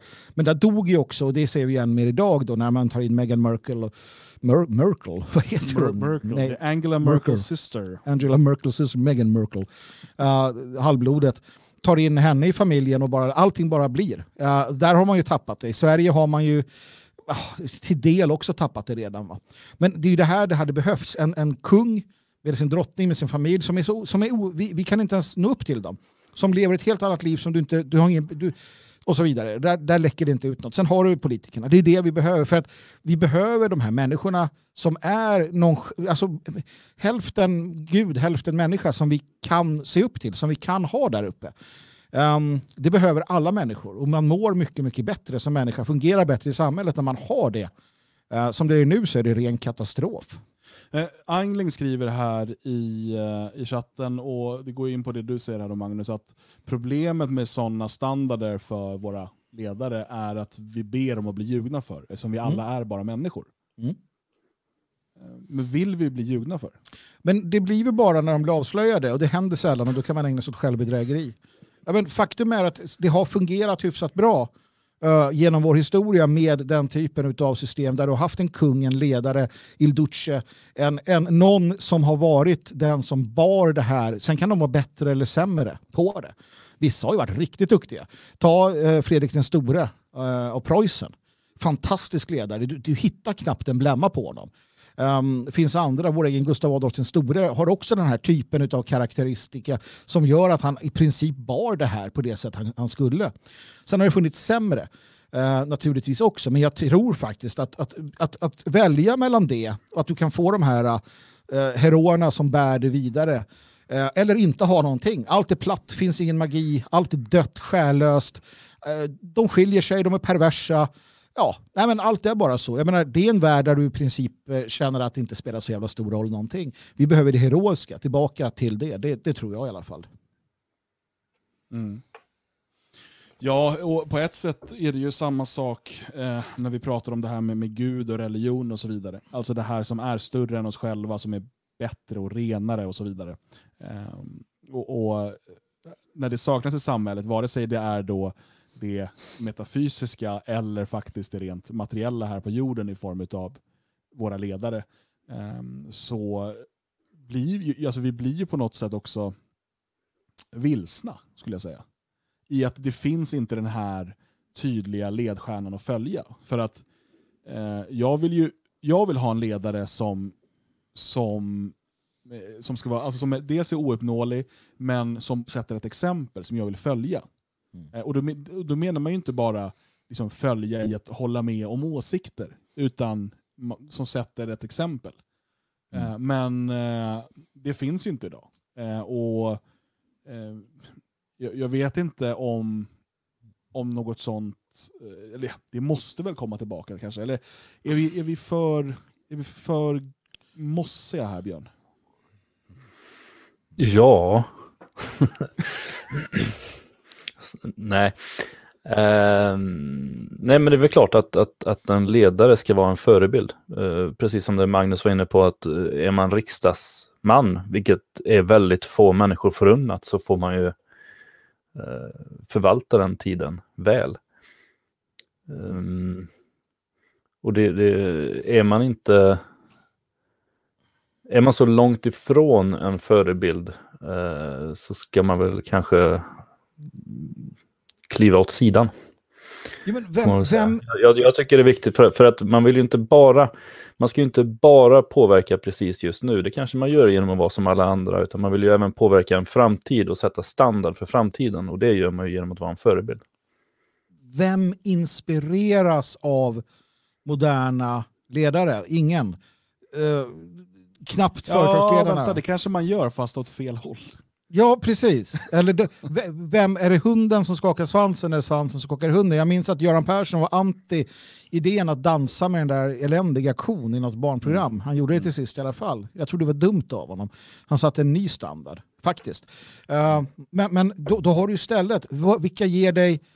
Jo, men Lady Gaga med sina monsters. Det är någon figur som, som eh, gör musik och ser konstig ut. Hon kan entusiasmera. Hon kan... Eh, jag menar inte att våra politiker ska vara som hon, men ni förstår kanske vad jag är ute efter. Utan du skiftar så att det blir narrarna som blir ledarna. Medan ledarna blir narrarna.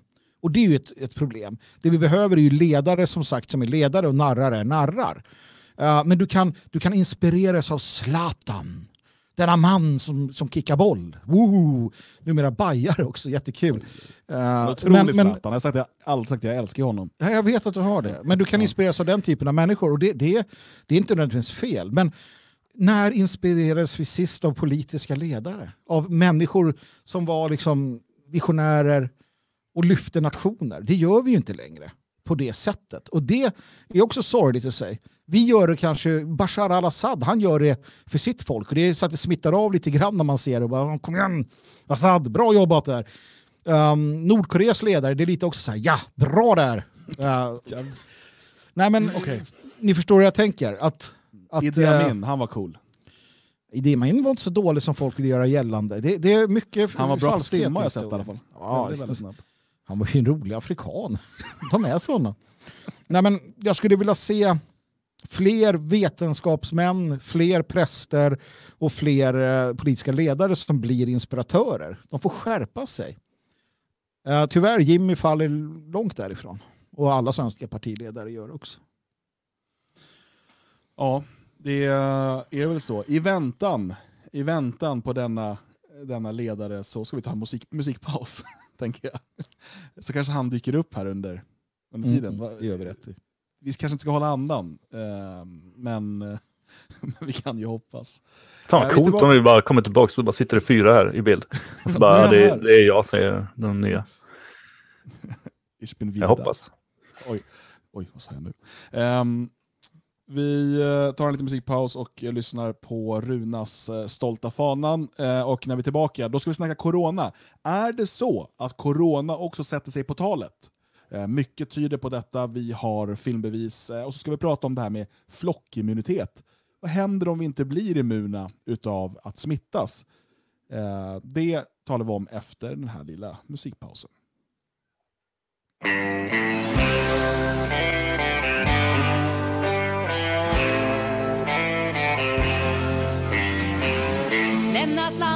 Bryter fram i sitt skepp genom vind som slår emot hans kind. Denne man och hans här strider fram över hav och berg och djupa dalar.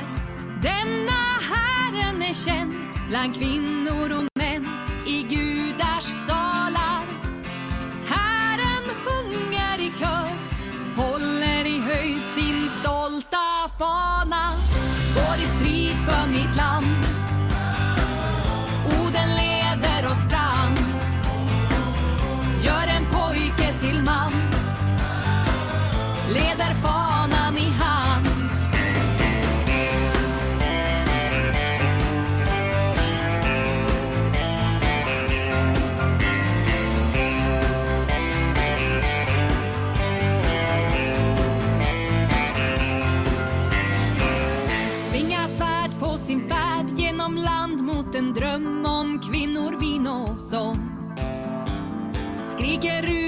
min Gud, jag gör allt för mitt land och mitt folk.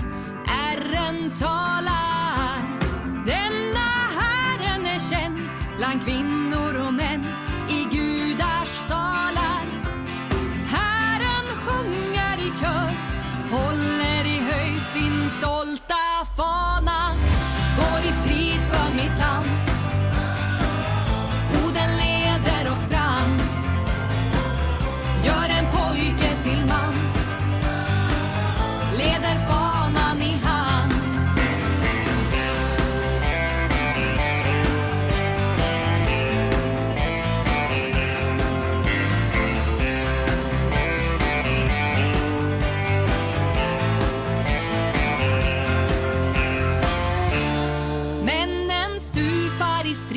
men dess minnen hedras i vår tid.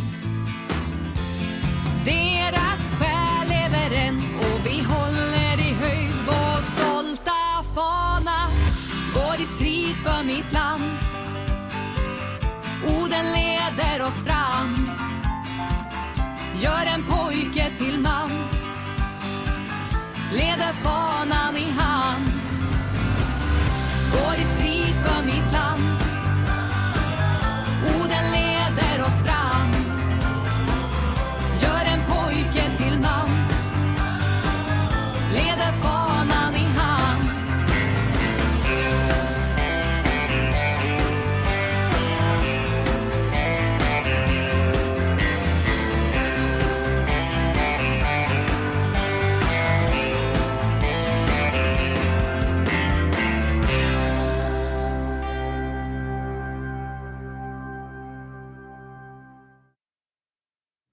Sådär, lite rock, eh, vikingarock så här, eller vad det kallas för.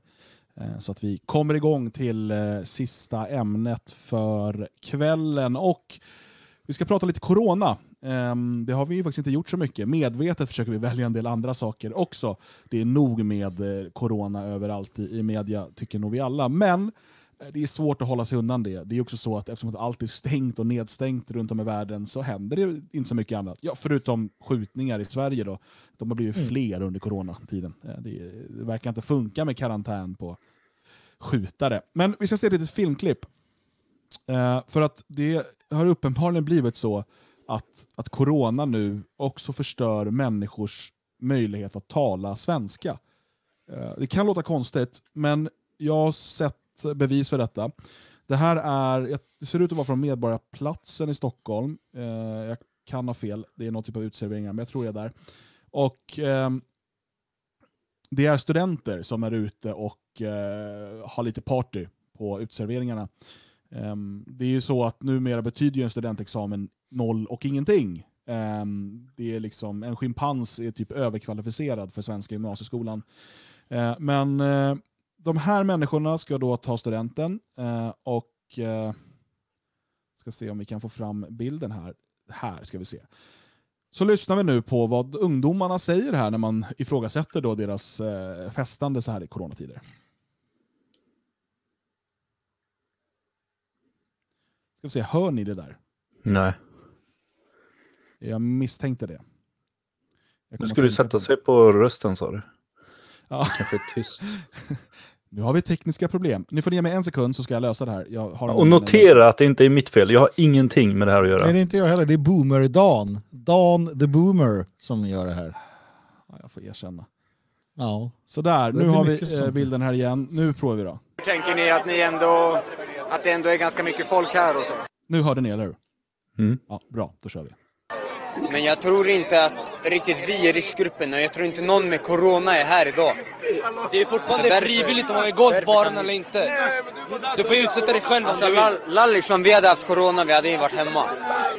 Vad är det de säger? Jag vill slå dem. Båda två borde ha stryk, ärligt talat. Den ena för att han pratar någon form av blattesvenska och den andra för att han har en, en utstrålning som en påse med skit. Ärligt talat, ungdomar, om ni ser det här, vilket ni säkert inte gör för ni håller på att ta på er själva eller något annat som ungdomar gör idag, men ni är fan värdelösa. Alltså det, det är sorgligt att se detta. Och jag har ingen empati för vad som händer med er och era liv, för att ni är faktiskt helt värdelösa. Den som säger lallish, vad fan det nu är. Alltså ärligt talat, jag skäms. Och det här visar att man är inte nationalist för att man älskar sitt folk. Utan man, man, man är det för att man tror att det finns en, en väg bort från det här. Den, de här typ, den här typen av människor, blir vi sådana här, då ska vi gå under. Då måste vi gå under och lämna plats åt de mer civiliserade. Till exempel urtidsmänniskor från, från Australien. De, de är mer civiliserade och mer värdiga ett liv på den här planeten än de här människorna. Tack för mig. Vi, vi lyssnar bara igen, för att nämligen båda pratar blatte svenska. Det, här, alltså, det är ju förmodligen coronan. Eh, vi lyssnar. Men jag tror inte att riktigt vi i riskgruppen och jag tror inte någon med corona är här idag. Det är fortfarande därför- frivilligt om man vill gå till baren eller inte. Du får utsätta dig själv om Alltså du vill. Lall- Lallish, om vi hade haft corona, vi hade ju varit hemma. Och Ja, föräldrarna kommer till de här människorna. Hur, hur kan en förälder tillåta Det detta? Hur kan en förälder tillåta att deras son kommer hem och låter så här i deras hem? Det, det, det är ju inte bara en, det är inte bara en generation, det är, Nej, det varför är har flera. de inte minst två blåtiror? Det här är ytterst allvarligt. Jag, jag tror inte att folk förstår hur allvarligt det här är ens. Utan det här är lite roligt tycker människor. Det här är ingenting, ingenting att skratta åt. Det här är ingenting som är roligt på något sätt. Eh, det, här är, det här är den bittra smaken av en civilisation, av ett land, av ett folk som håller på att begå självmord. Det, det är vad vi hör. Um, och eh, det, det får det inte dig att må illa och bli stridslysten, då är det fel på dig också. Och då kan du sluta lyssna. Eh, och, och sluta liksom, ta bandbredd från det viktiga. Eller något. Tack för mig. Vi, vi, vi försöker lyssna färdigt här då. Ja, vi kommer inte få ha utspring eller någonting sånt där, men det lilla vi får göra, vi försöker, ta, vi försöker utnyttja situationen. Det vi kan göra, vi försöker göra det vi kan i alla fall. Nej, typ där vi var så fick de ju inte ta in hur många som helst utan de har ju fortfarande restriktioner och vi blev precis utskickade därifrån så att ja. För att det var för mycket folk. Det är fortfarande ungdomar som går ut, det är ingen annan som går ut.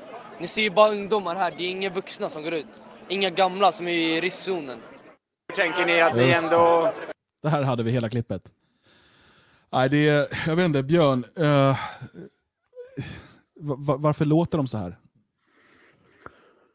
Jag vet inte, jag, jag, ehm, kan vi börja med, f- vad är det de säger? vad, vad är lallish? Jag Ehm, googlar här, uh, fick fram något slangopedia. En person som är väldigt oseriös, som folk inte tar på så stort allvar. Men jag får ändå inte in det i den meningen. Nej, han, han har ju fel också. Han använder blattesvenska felaktigt. Jag menar, hur illa är inte det? Tänk dig Alltså- alla ortenkidsen så här, Lallish, vad håller du på med? Alltså det han säger är alltså lallish om vi hade haft corona, vi hade ju varit hemma. Ja, du, en din- person som är väldigt oseriös, som folk inte tar på stort allvar om vi hade haft corona. Ja, men han riktar sig till journalisten då. Eh, och med, han, så han börjar med att förnedra Aha, journalisten. Du, du är lallish. är Alltså. lallish eh, och vi har Aha. inte corona för då hade vi inte varit här. Han, för att han förstår ju Lallish. inte det här med asyp, att in, ja. Jag trodde han menade att de hade varit lallare, kan man väl säga. Är inte det eh, ungefär? Eh, ett, ett annat slangord, fast mer begripligt. Jag tror inte han använder det rätt nämligen. Jag tror att ortengrabbarna skrattar åt honom och kallar honom lallish när han använder lallish Men alltså, på det här okej, sättet. om vi ska göra någon typ av... Men när, när sådana ord nå, väl når de här svenskarna, då är det säkert redan ute bland invandrarna. Ja, det är klart. Det är klart. Men- De men vad kommer inte sitta och säga ja, vilken lallish, utan de säger någonting nytt som de har importerat från något eh, Somalia. Men, men Eh, varför svenskar pratar på det här sättet? Det här är ju, alltså de här är ju på många sätt offer för det här dominansbeteendet som, som utlänningar utövar i framförallt i svenska förorter, men på andra ställen också. Eh, alltså där eh, svenskar tror eller liksom känner att de måste anpassa sig för att bli accepterade. Alltså, det, är det här som är Mona Sahlins dröm när hon säger att det är svenskarna som måste integreras i det mångkulturella Sverige. För att eh, genom att bete sig som en babbe, genom att prata som en babbe, genom att klä sig som en babbe, så hoppas man att babben inte ska babba loss. Det är liksom det som är poängen. Och, Ja, fast det kan nog vara ganska omedvetet också. Jag menar, barn som tidigt flyttar till någon ny ort tar ju ganska snabbt till sig den nya dialekten och inte sina föräldrars dialekt längre. Alltså, folk kan ju till och med bli skåningar eller prata skånska eh, om de flyttar dit när de är fyra, fem år och börjar hänga med en massa skåningar på eh, dagis. Men sen är frågan... Jag, jag, tror inte bara, jag, jag tror inte bara det är för att skydda sig själv, utan jag tror det är ganska omedvetet. Man hakar på Och- vad, vad andra säger, eller hur andra lo- låter. Hur låter svensk rapmusik? För det är jättestort tydligen. ja, om svensk du, gangsterrap. Ja, vi har ju lyssnat tidigare i något avsnitt på den här Einar. Mm, men jag vill Eh, liksom någonstans tänka att det han låter, låter så här. så här. Han Ja. låter ju så här. Och det är ju massor med föräldrar, och nu, nu är det föräldrarna, som tillåter att deras barn lyssnar på sånt. Uh, vilket är helt oförståeligt. Det är helt oförståeligt. För att även en förälder som inte är nationell lyssnar ju på det där och bara för i helvete, det här går inte. Sätt stopp. Eh, Men det som är menar- konstigt här också när man tittar på de här bilderna, det, det är ju bara svenskar. Man ser ju inte en massa gettoinvandrare som ska ta studenten och ut och festar. det kom, nej, för det kommer, Utan det är ju bara en massa svenskar som går runt tillsammans och låter så här. kommer från det po- populärkulturella.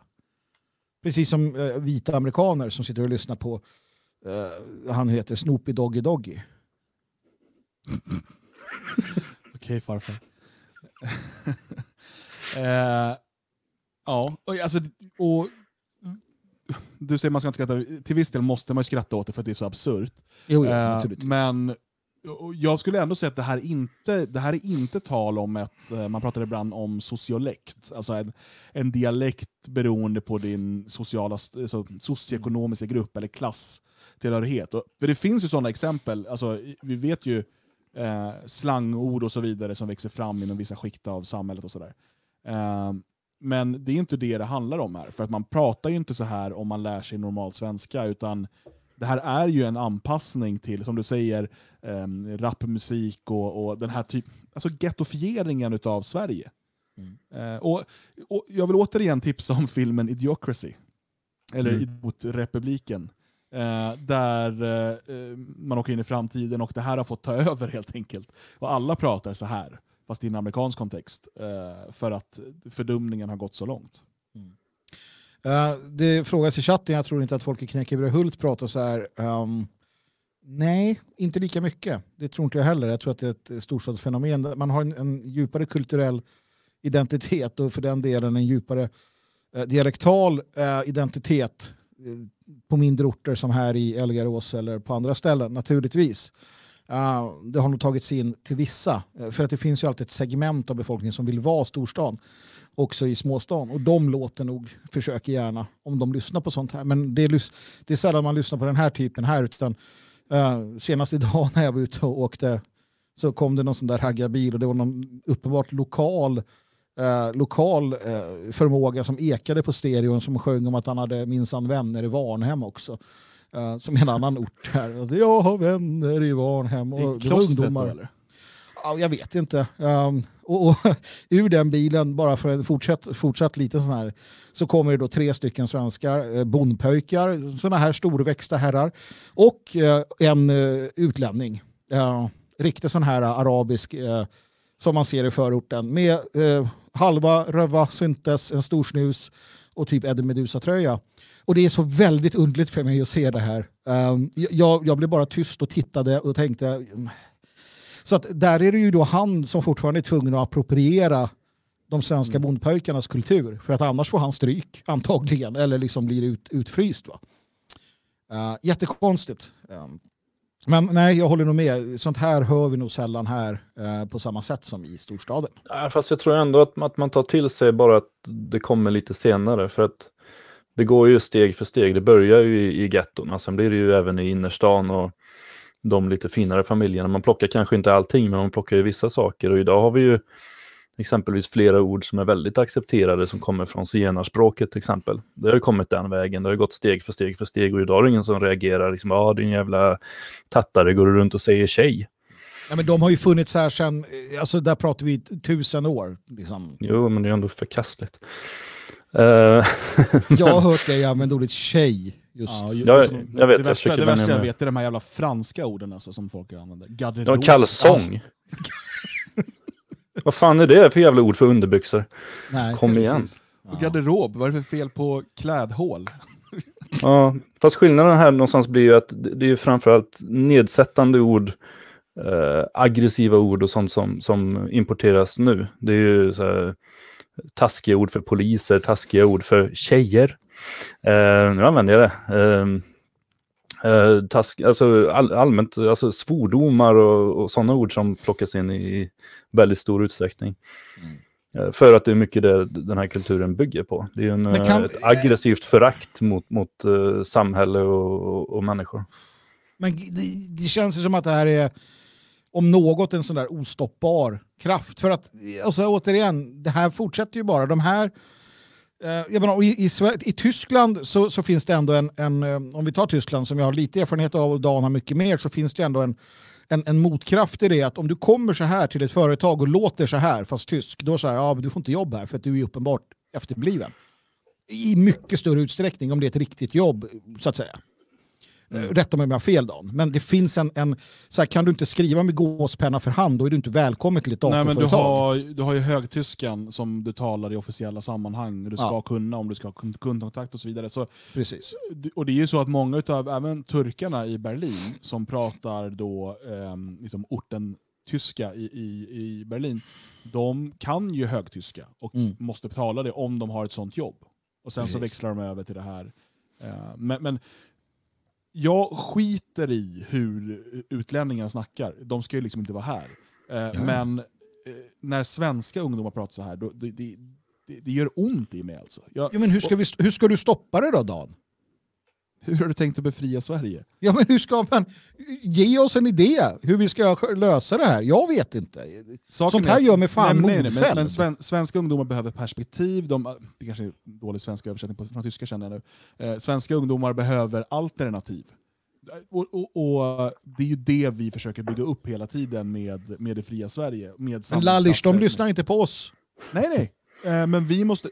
Alltså, den eh, svenska ehm, liksom nationella oppositionen kanske har varit dåliga på att erbjuda alternativ. Vi var bättre på att erbjuda alternativ omedvetet, det växte fram mer organiskt på 80 och 90-talet med skinnskallekulturen. För det fanns ett alternativ. Eh, men eh, under lång tid så har det varit, har varit svårt att finna de här alternativen. Och det är därför det också med Det fria Sverige och Svenskarnas hus är så viktigt att det inte bara blir statiskt och liksom en plats där eh, ska man säga, de redan övertygade kan samlas, utan med, där, det, där det finns en levande kultur som är intressant och där det händer någonting. Um, och, och så att de här typerna av platser växer fram över hela Sverige så att svenska ungdomar har någonting annat att vända sig till. Nu, alla vi tre är lite för gamla för att vara superintressanta för de här 18-åringarna.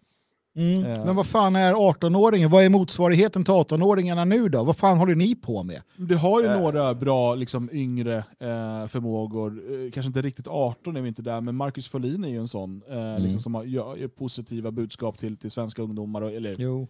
europeiska vita ungdomar. Eh, och, och det behövs ju fler av den, av den typen. För, men okej, hur mycket pro-svensk musik har producerats senaste året? Vi pratar, liksom en, vi pratar kanske en handfull skivor i bästa fall. Jag känner till en kanske. Mm. Eh, det finns ingen, det finns ingen d- den kulturdelen saknas. Den kreativa kulturen som, som skapar en subkultur, en, en tillhörighet.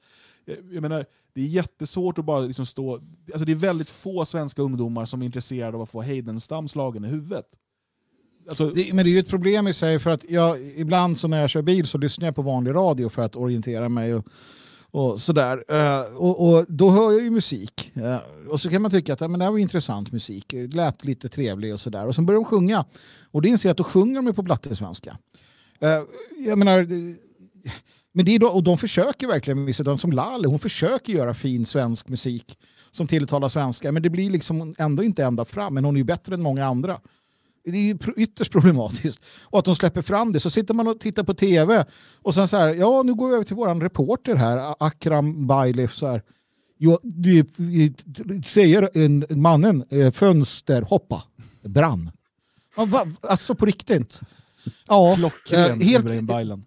ja, men helt hopplösa och det, det släpps fram överallt. Inte konstigt då att, att våra barn blir sådär. Det, är- det är bättre att låta dem titta på någon incel som spelar Fortnite hela dagarna från USA, för han pratar i alla fall inte sådär.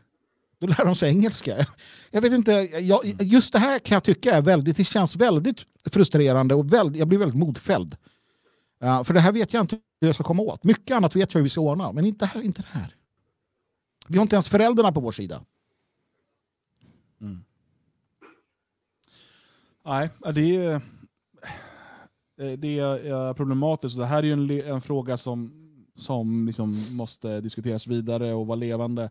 Eh, Och det är ju någonting som du och jag, Magnus och andra i, i huset som arbetar där på daglig basis, så, vi har ju diskuterat det här jättemycket, vad vi kan göra.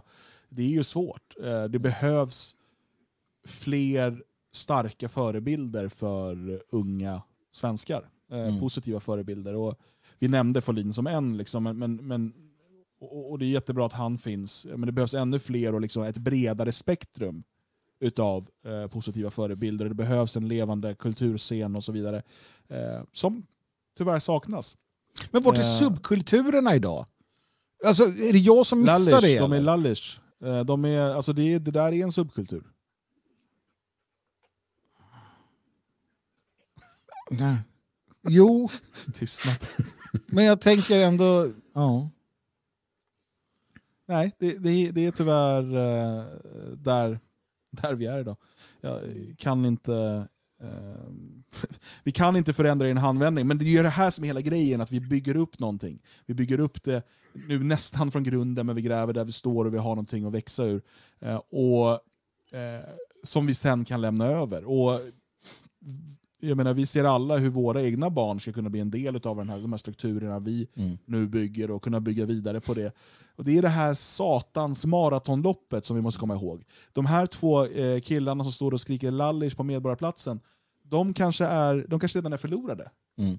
Men nästa generation, där, Det- där det- kanske vi kan göra skillnad.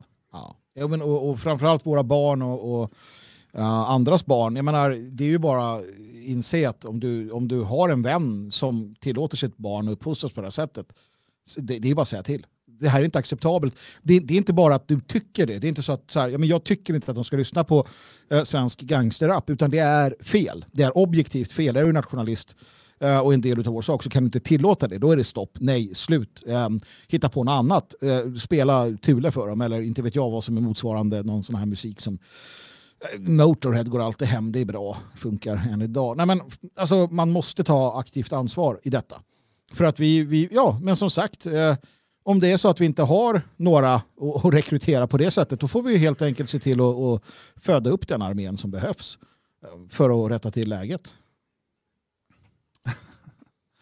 Ja. Eh, Eh, det andra jag vill prata om med coronan eh, är det här med flockimmuniteten. Jag vill, vi behöver nog inte eh, fastna så länge i det. Eh, jag tycker bara, jag slängde ut som en tanke på Twitter och jag tycker att fler behöver fundera kring det. För att det är ganska många eh, i liksom den eh, alternativa mediesfären och sådär som är emot eh, Sveriges strategi, som tycker att vi ska köra mera lockdown och så vidare. Eh, och Samtidigt är de här människorna väldigt snabba på att dela typ WHOs eh, artikel eh, om, eller artiklar om WHOs, WHOs uttalande om eh, det här med att man kanske inte blir immun om man blir smittad. Vilket inte var riktigt vad WHO sa, men det var så det tolkades i media. Men om vi då bara ponerar att man inte blir immun utav att ha smittats utav det här covid-19. Ehm, utan när det är över så kan man liksom direkt bli smittad igen. Om det är så, det är inte så, men om det är så, vilket de här människorna vill liksom få det till ibland, eh, vad ska vi då göra? För att, alltså, ett vaccin är ju egentligen samma sak. Det är ju att du blir smittad av det här viruset och du bygger upp antikroppar. Så om det nu är så att vi kan inte bli immuna mot det, alltså vi kan inte vaccinera sig mot det, vi kan inte bli immuna genom eh, smitta, vad ska vi då göra? Alltså är svaret då nedstängning för alltid? Dö ska vi. Då är det, människans tid att, jo, jo, men då är det människans tid att upphöra att existera på den här jorden. För att om inte det uppstår någon form av immunitet, eh, vilket, vilket eh, naturligtvis det gör. Men, men om, jag vet inte heller för immunitet, när de pratar om immunitet så menar de inte det som de flesta gör. De pratar inte om immunitet för evigt, de pratar om immunitet kanske då en vecka, tem- fem veckor, tio veckor. Medan en vanlig lekman som en annan tänker immunitet för resten av livet så, så funkar det ju inte någon, med någon influensa eller liknande. Uh, och sådär. Men jag menar, snälla någon, digerdöden uh, upphörde av sig själv uh, efter ett tag. Uh, vissa blev immuna, uh, den, den tappade så att säga sin, sitt bett uh, och försvann. Annars hade ju alla varit döda. Ju, ju, just Jonska pest, alltså alla de här har gjort det. Det är klart att det gör det. Alternativet är ju att vi dör. Alla till sist. Och då är det inte mycket ord om heller. Så att jag förstår inte ens att man kan så här utgå från att det, det vadå, då, dör, då, ja, då är inget att göra. Eller blir lite- stänga in oss i, i, i, i vir- virussäkra labb, men då dör jag hellre. Jag, vet, Ja. jag ser inget alternativ. Nej.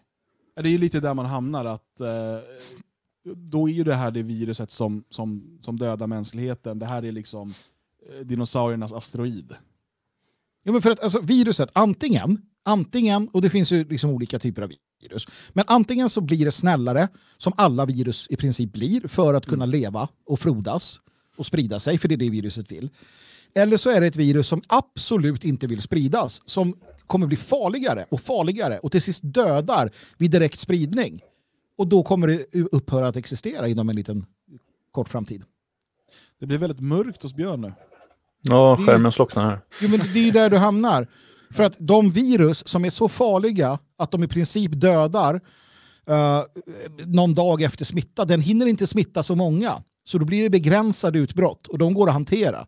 Eller så blir det ett virus som är hyfsat schysst i förlängningen. Och då är det ingen fara. Eller så, så är det något helt nytt och då kommer vi alla dö. Och då behöver vi inte bry oss. För då dör vi. Alla. Ja, men, det här är egentligen, det är egentligen fel att diskutera det här med er två. Eh, För att ni är, man skulle behöva få in någon av de här människorna som dels då ropar på ehm, lockdown eh, och dels då visar att men kolla vi kan inte bli immuna och så länkar de till det här. Eh, för att jag, bara, jag försöker bara förstå hur de tänker. att Okej, men vad skulle vi då... Alltså då är ju... Ja, alltså, men den biten ja, går ju inte ihop och det är ju för att, för att folk tänker ju inte på att vaccin egentligen är detsamma som sjukdomen. Alltså att, att man ger någon sjukdomen för att på så sätt få bort den. Utan man tänker vaccin som en eh, supermedicin som man bara checkar och, och som inte har någonting med saken att göra. Och den kommer utvecklas ändå. Eh, jag, jag tror inte det är mer avancerat än så egentligen. Mm.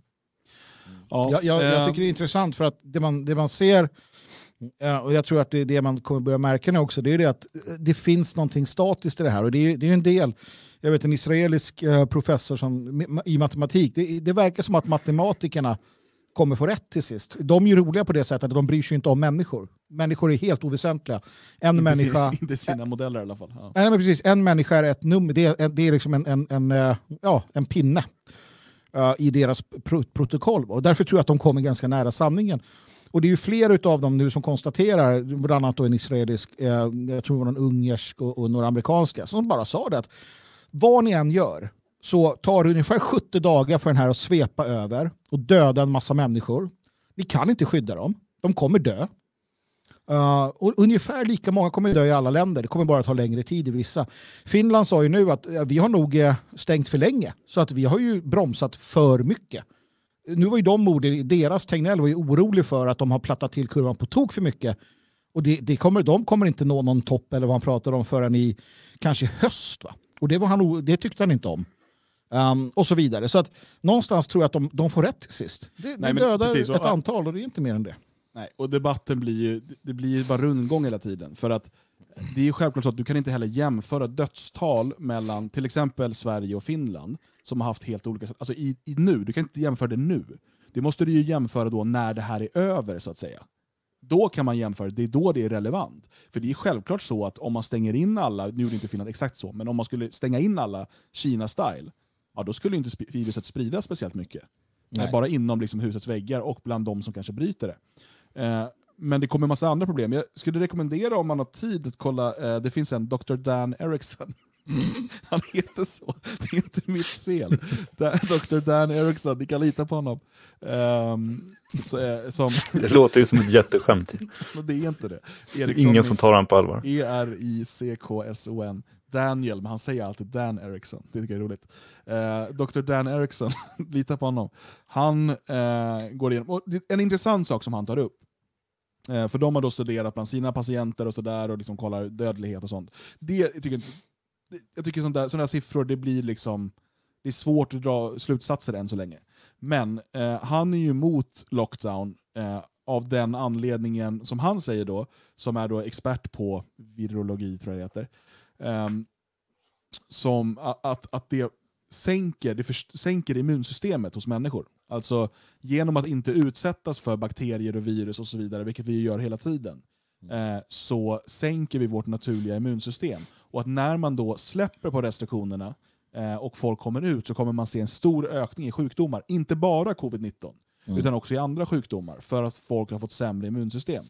Ehm, det är ju precis, och han tar jämförelse då, om du liksom har en, ett nyfött barn, så du, du, liksom, du sveper ju inte in den i liksom sån här eh, bubbelplast och liksom håller den borta från allt. Utan de ska ju få i sig bakterier och virus, och de får alla olika förkylningsvirus. Många förkylningsvirus är coronavirus, ska man komma ihåg också. Ehm, som barn får, och det är därför du som förälder får ju inte alla förkylningar som ditt barn får. Vissa får det för det viruset är du fortfarande inte immun mot än. Eh, Men många av dem har du redan haft och därför är du immun. Och så vidare. Eh, Men att inte hela tiden utsättas för bakterier och virus eh, är farligt för våra immunsystem. Och Det är ganska intressant. Eh, Sen får man, och han jämför också då Sverige och Norge och lite annat. Och liksom, han har ju precis samma, det han konstaterar där är att vi kommer få se ungefär samma siffror överallt. Eh, När det här har fått löpa hela, hela vägen ut. Fast det beror ju också lite grann på hur man, jag tror till exempel Tyskland kan klara sig hyfsat bra för de har ju sett till att ha en fungerande sjukvård. Absolut. Sverige har ju tyckt lite grann att äh, vad fan ska vi med sjukvård till? Det är väl liksom, vi har ju invandrare att prioritera. Eller mäns konst eller vad man nu har valt att lägga pengarna på. Ehm, här hade det ju kanske varit någonstans berättigat med lite mer isolering än vad vi har haft just på grund av att vi har ingen sjukvård som klarar av vi har haft oansvariga politiker som har um, fullständigt struntat i att det kan komma någon form av um, epidemi eller någonting annat. Vi har gjort oss av med allting. Det är ju inte bara i sjukvård. Ju, vi har ju ingenting om det krisar. Vi har ju ingen mat, vi har inga lokaler att gömma oss i om det skulle bli bombningar. Vi har absolut ingenting, men vi har en enorm massa invandrare som vi kan glädjas åt. Ehm, så så att det är där någonstans det stora felet ligger och där kan jag väl också köpa de som skriker efter lite mer isolering. Samtidigt som jag någonstans ändå tror att det gör ingen jätteskillnad i det stora hela. Ja, det är väl lite det som är liksom poängen ifrån de här människorna, att, att det kommer inte göra så stor skillnad. Det som kan ske såklart, det är ju att man, eh, om man liksom minskar spridningen väldigt, väldigt mycket, vilket man ju kan göra på olika sätt, och att sen, vi under den här tiden utvecklar behandlingsmetoder som gör att vi liksom kan behandla sjukdomen. De som blir sjuka kan behandlas så att fler i riskgrupperna överlever. Eh, det är en sån sak som kan ske. Eh, och, men, och det där är ju alltid den här avvägningen då. När, liksom, hur mycket kommer det kosta i form av hälsa, vi pratar bara hälsa här, eh, att hålla nedstängt? Eh, Ja, men han, prat- eh, ja. Dr. Ericsson tog ju upp det. Och det har vi ju sett från andra platser också. Barnmisshandel ökar. Uh, kvinnomisshandeln ökar framförallt och i hemmen naturligtvis. Eh, alkoholismen, problemen med det alltså att du, och att brott begås under alkoholens inverkan. När människor förlorar jobbet och när de tvingas till, till eh, isolering. Alltså, då pratar vi om delstater eller länder där det har varit väldigt, väldigt isolering. Och sen så har man liksom vodkan stående där och så blir det som det blir. Ehm, och det är inte kul. Eh, och, och de tar ju upp det som, som problem Eh, som han då menar och många andra att det här kommer bli långt mycket värre än vad viruset i, sig kan åstadkomma nu. Och det, det får vi också se om det blir så. Det vet vi ju inte, men, men de menar ju att det tyder på det. Men jag har i princip själv gett upp den här diskussionen eh, överlag, i alla fall att föra den med andra människor. För att det är ju som vanligt, när man inser att samma person som använder, eh, nu ska vi se, vad var det, Oxford, den här Oxford-universitetets rapport för lockdown, som kom i, i Storbritannien, som fick Storbritannien att ändra sig. Ja, det, var, det var Oxford de fällde först, och Oxford har ju fortsatt liksom, stödja Ja, svenska det. linjen. Utan Men det så kom- Im- Imperial College. Just det, och det är ju George Soros, vill jag minnas då, eh, som är finansierar det. Finansierar, ja. Ja. Och där vill man då följa George Soros finan- delfinansierade superinstitut eh, och, och Bill Gates. Eh, och så. Men å andra sidan är ju Bill Gates och George Soros ärkeskurkarna. Och då är det så här, ja men just den här gången så var det faktiskt så att det blev bra för att det passar med min åsikt. Och alla vill bara, alla vill bara att deras åsikt eh, och deras rädslor och deras panik eller deras jag skiter i vilket attityd, allt, att det ska gälla. Och man hamnar alltid där i alla de här diskussionerna. Till sist så ger man bara upp diskussionen för det går inte. Eh, och, och vidare är det ytterst besvärande att alla numera är experter på virologi. Jag har aldrig sett så många experter. Eh, Jag är en ytterst glad lekman och amatör och kan i princip ingenting utom det jag har hört från andra och det som låter mest rimligt. Nej, nej, jag, det- jag är helt med dig. Man, man, eh, man blir bara trött. Och för mig handlar det i slutändan om principer. Men det du säger då, då ja, men nu så stödjer man liksom det som Soros och Gates kommer fram till. Ehm, det var, jag tror vi pratade om det förra veckan, det här med att när jag tittar på eh, nationella dissidenter i andra delar av världen, där man har haft strängare lockdown och så vidare, då är alla emot det. Mm. Medan i Sverige, där man inte haft det, då är det många liksom, i den nationella oppositionen emot att vi har våra friheter kvar, många Mm. av dem. Eh, och att det blir lite som att man alltid är emot. Och, och, det, blir, det blir Men nästan komiskt. Det, det, det vi måste göra, det vi måste göra eh, är ju att, som Björn var inne på, ett, vi måste detektera och kritisera att eh, de svenska politikerna av alla olika partier och färger har varit delaktiga i att nedmontera det svenska civilförsvaret, svenska beredskapen under åtskilliga decennier. Det är det ena. Det andra måste ju naturligtvis vara att utkräva ansvar. Att utkräva ansvar av Tegnell och eh, hans anhang för det som hände i inledningen av detta.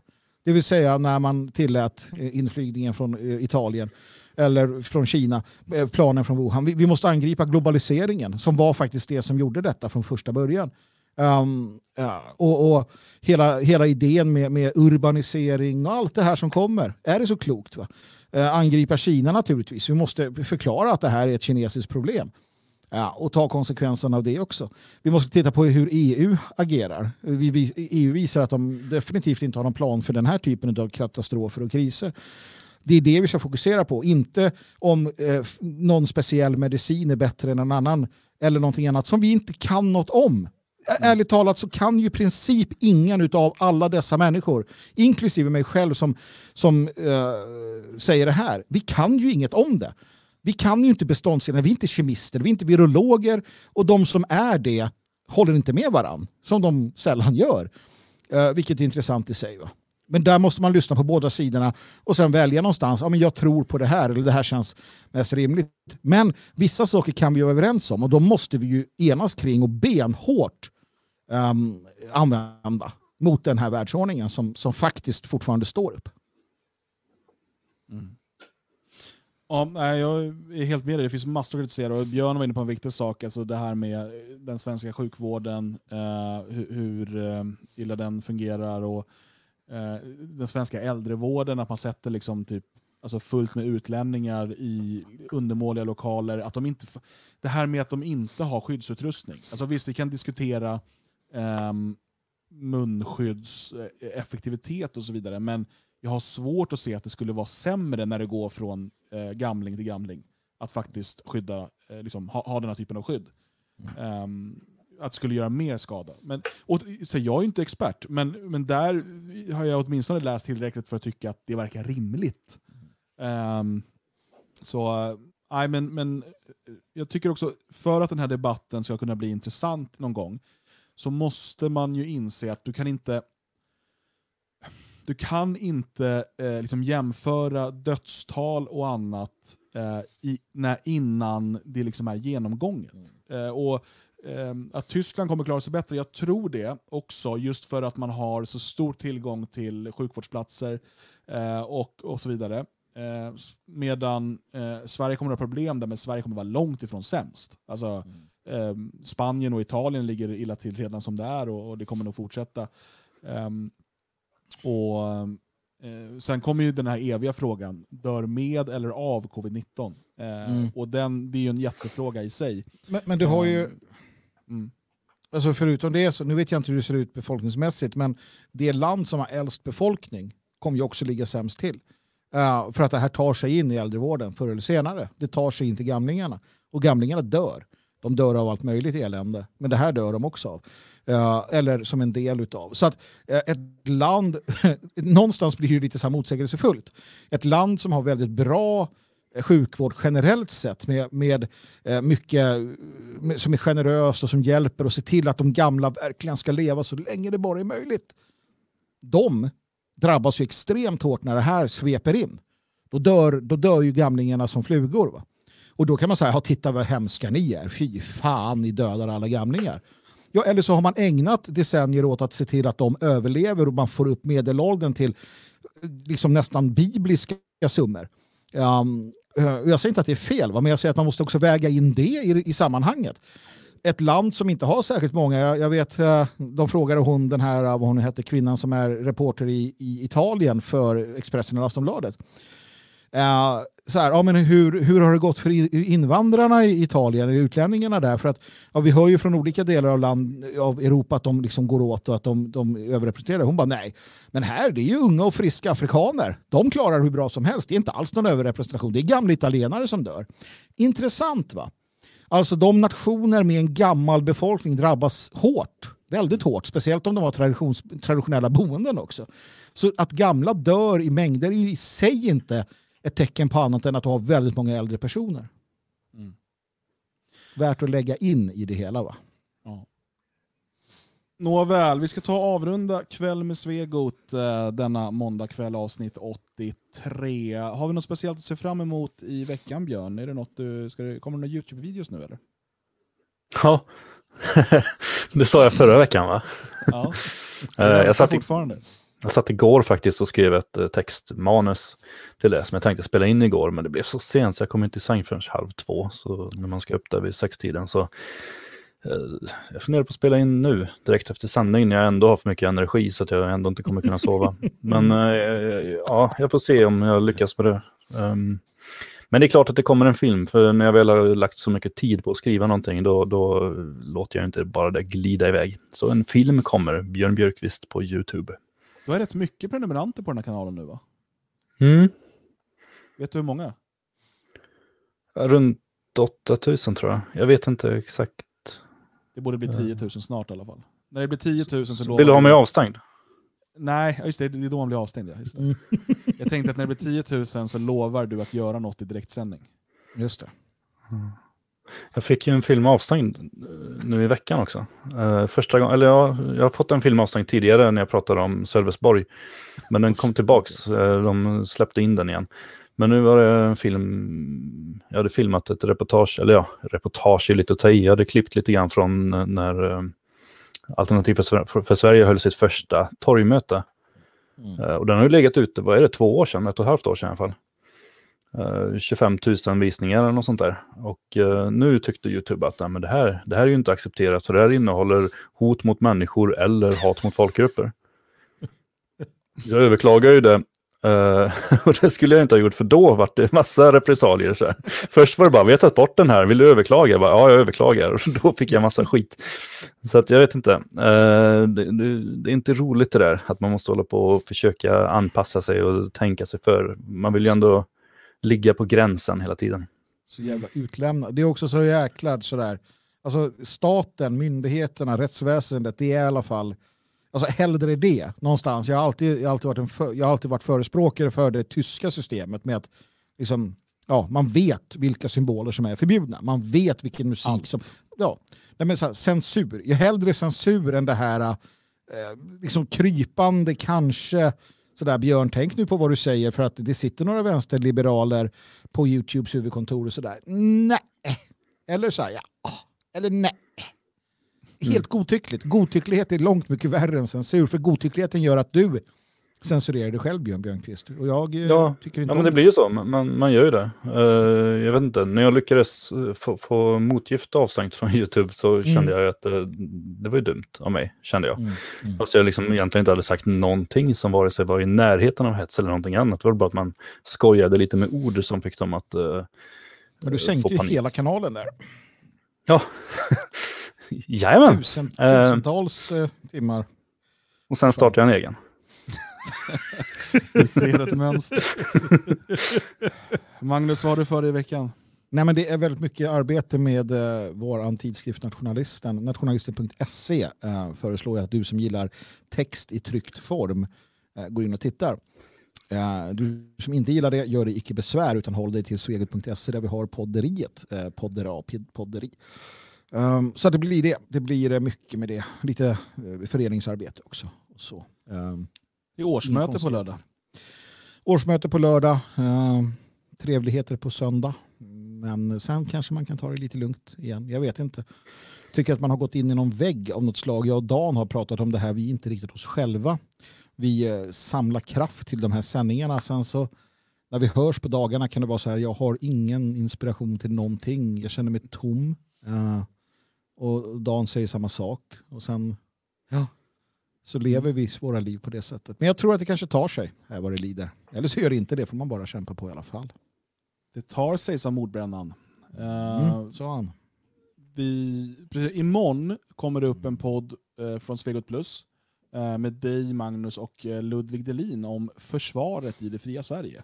Just det. Den kan man lyssna på. Och på torsdag tror jag det blir, då kommer det upp en podd med mig och Henrik Hanell om Lars Winnerbäck.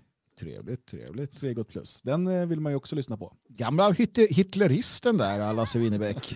Se vad vi kommer fram till. Faktiskt var han. Eh, Så eh, svegot.se och vill ni stödja arbetet med Kväll med Svegot och alla våra poddar svegot.se plus teckna en prenumeration. Det är det sättet vi finansierar det här på. Ehm, du ser också ett eh, swishnummer här. Om du vill hjälpa till med en donation utöver det så swishar du till 123 510 5762. Alltså 123 510 5762. Och ehm, där är då mottagare kommer stå Svegot DFS ideell förening. Den kan man bli medlem i. Den kallas i folkmun för Det fria Sverige. Och det gör man på detfriasverige.se. Vi håller årsmöten nu på lördag. Då hoppas jag få se många av er via vårt digitala årsmöte, men alla kan ha kamera och vara med. Eh, Så det kan bli kaotiskt och härligt. Eh, Alla motioner, eh, propositioner, budgeten och eh, verksamhetsplanen finns publicerad på detfriasverige.se. Du kan också diskutera alla de här på friasvenskar.se som är medlemsplattformen för alla medlemmar i Det fria Sverige. Nu tror jag jag fick med all formalia va? Mm, jag tror det också, så att, eh, jag tackar för mig i alla fall. Adjö med er. Tack eh, för mig och tack för Björn. Nej, jag stannar kvar här nu. Så... Nej, jag tackar Nu också. är det Björns show här. Hej då Yes. allihopa! Hej då, Eh, tack hej för idag. Eh, vi hörs igen nästa måndag klockan åtta. Hej Ja, hej! nu ska jag sova. Jag riktar kameran mot sängen då. Ja, här sitter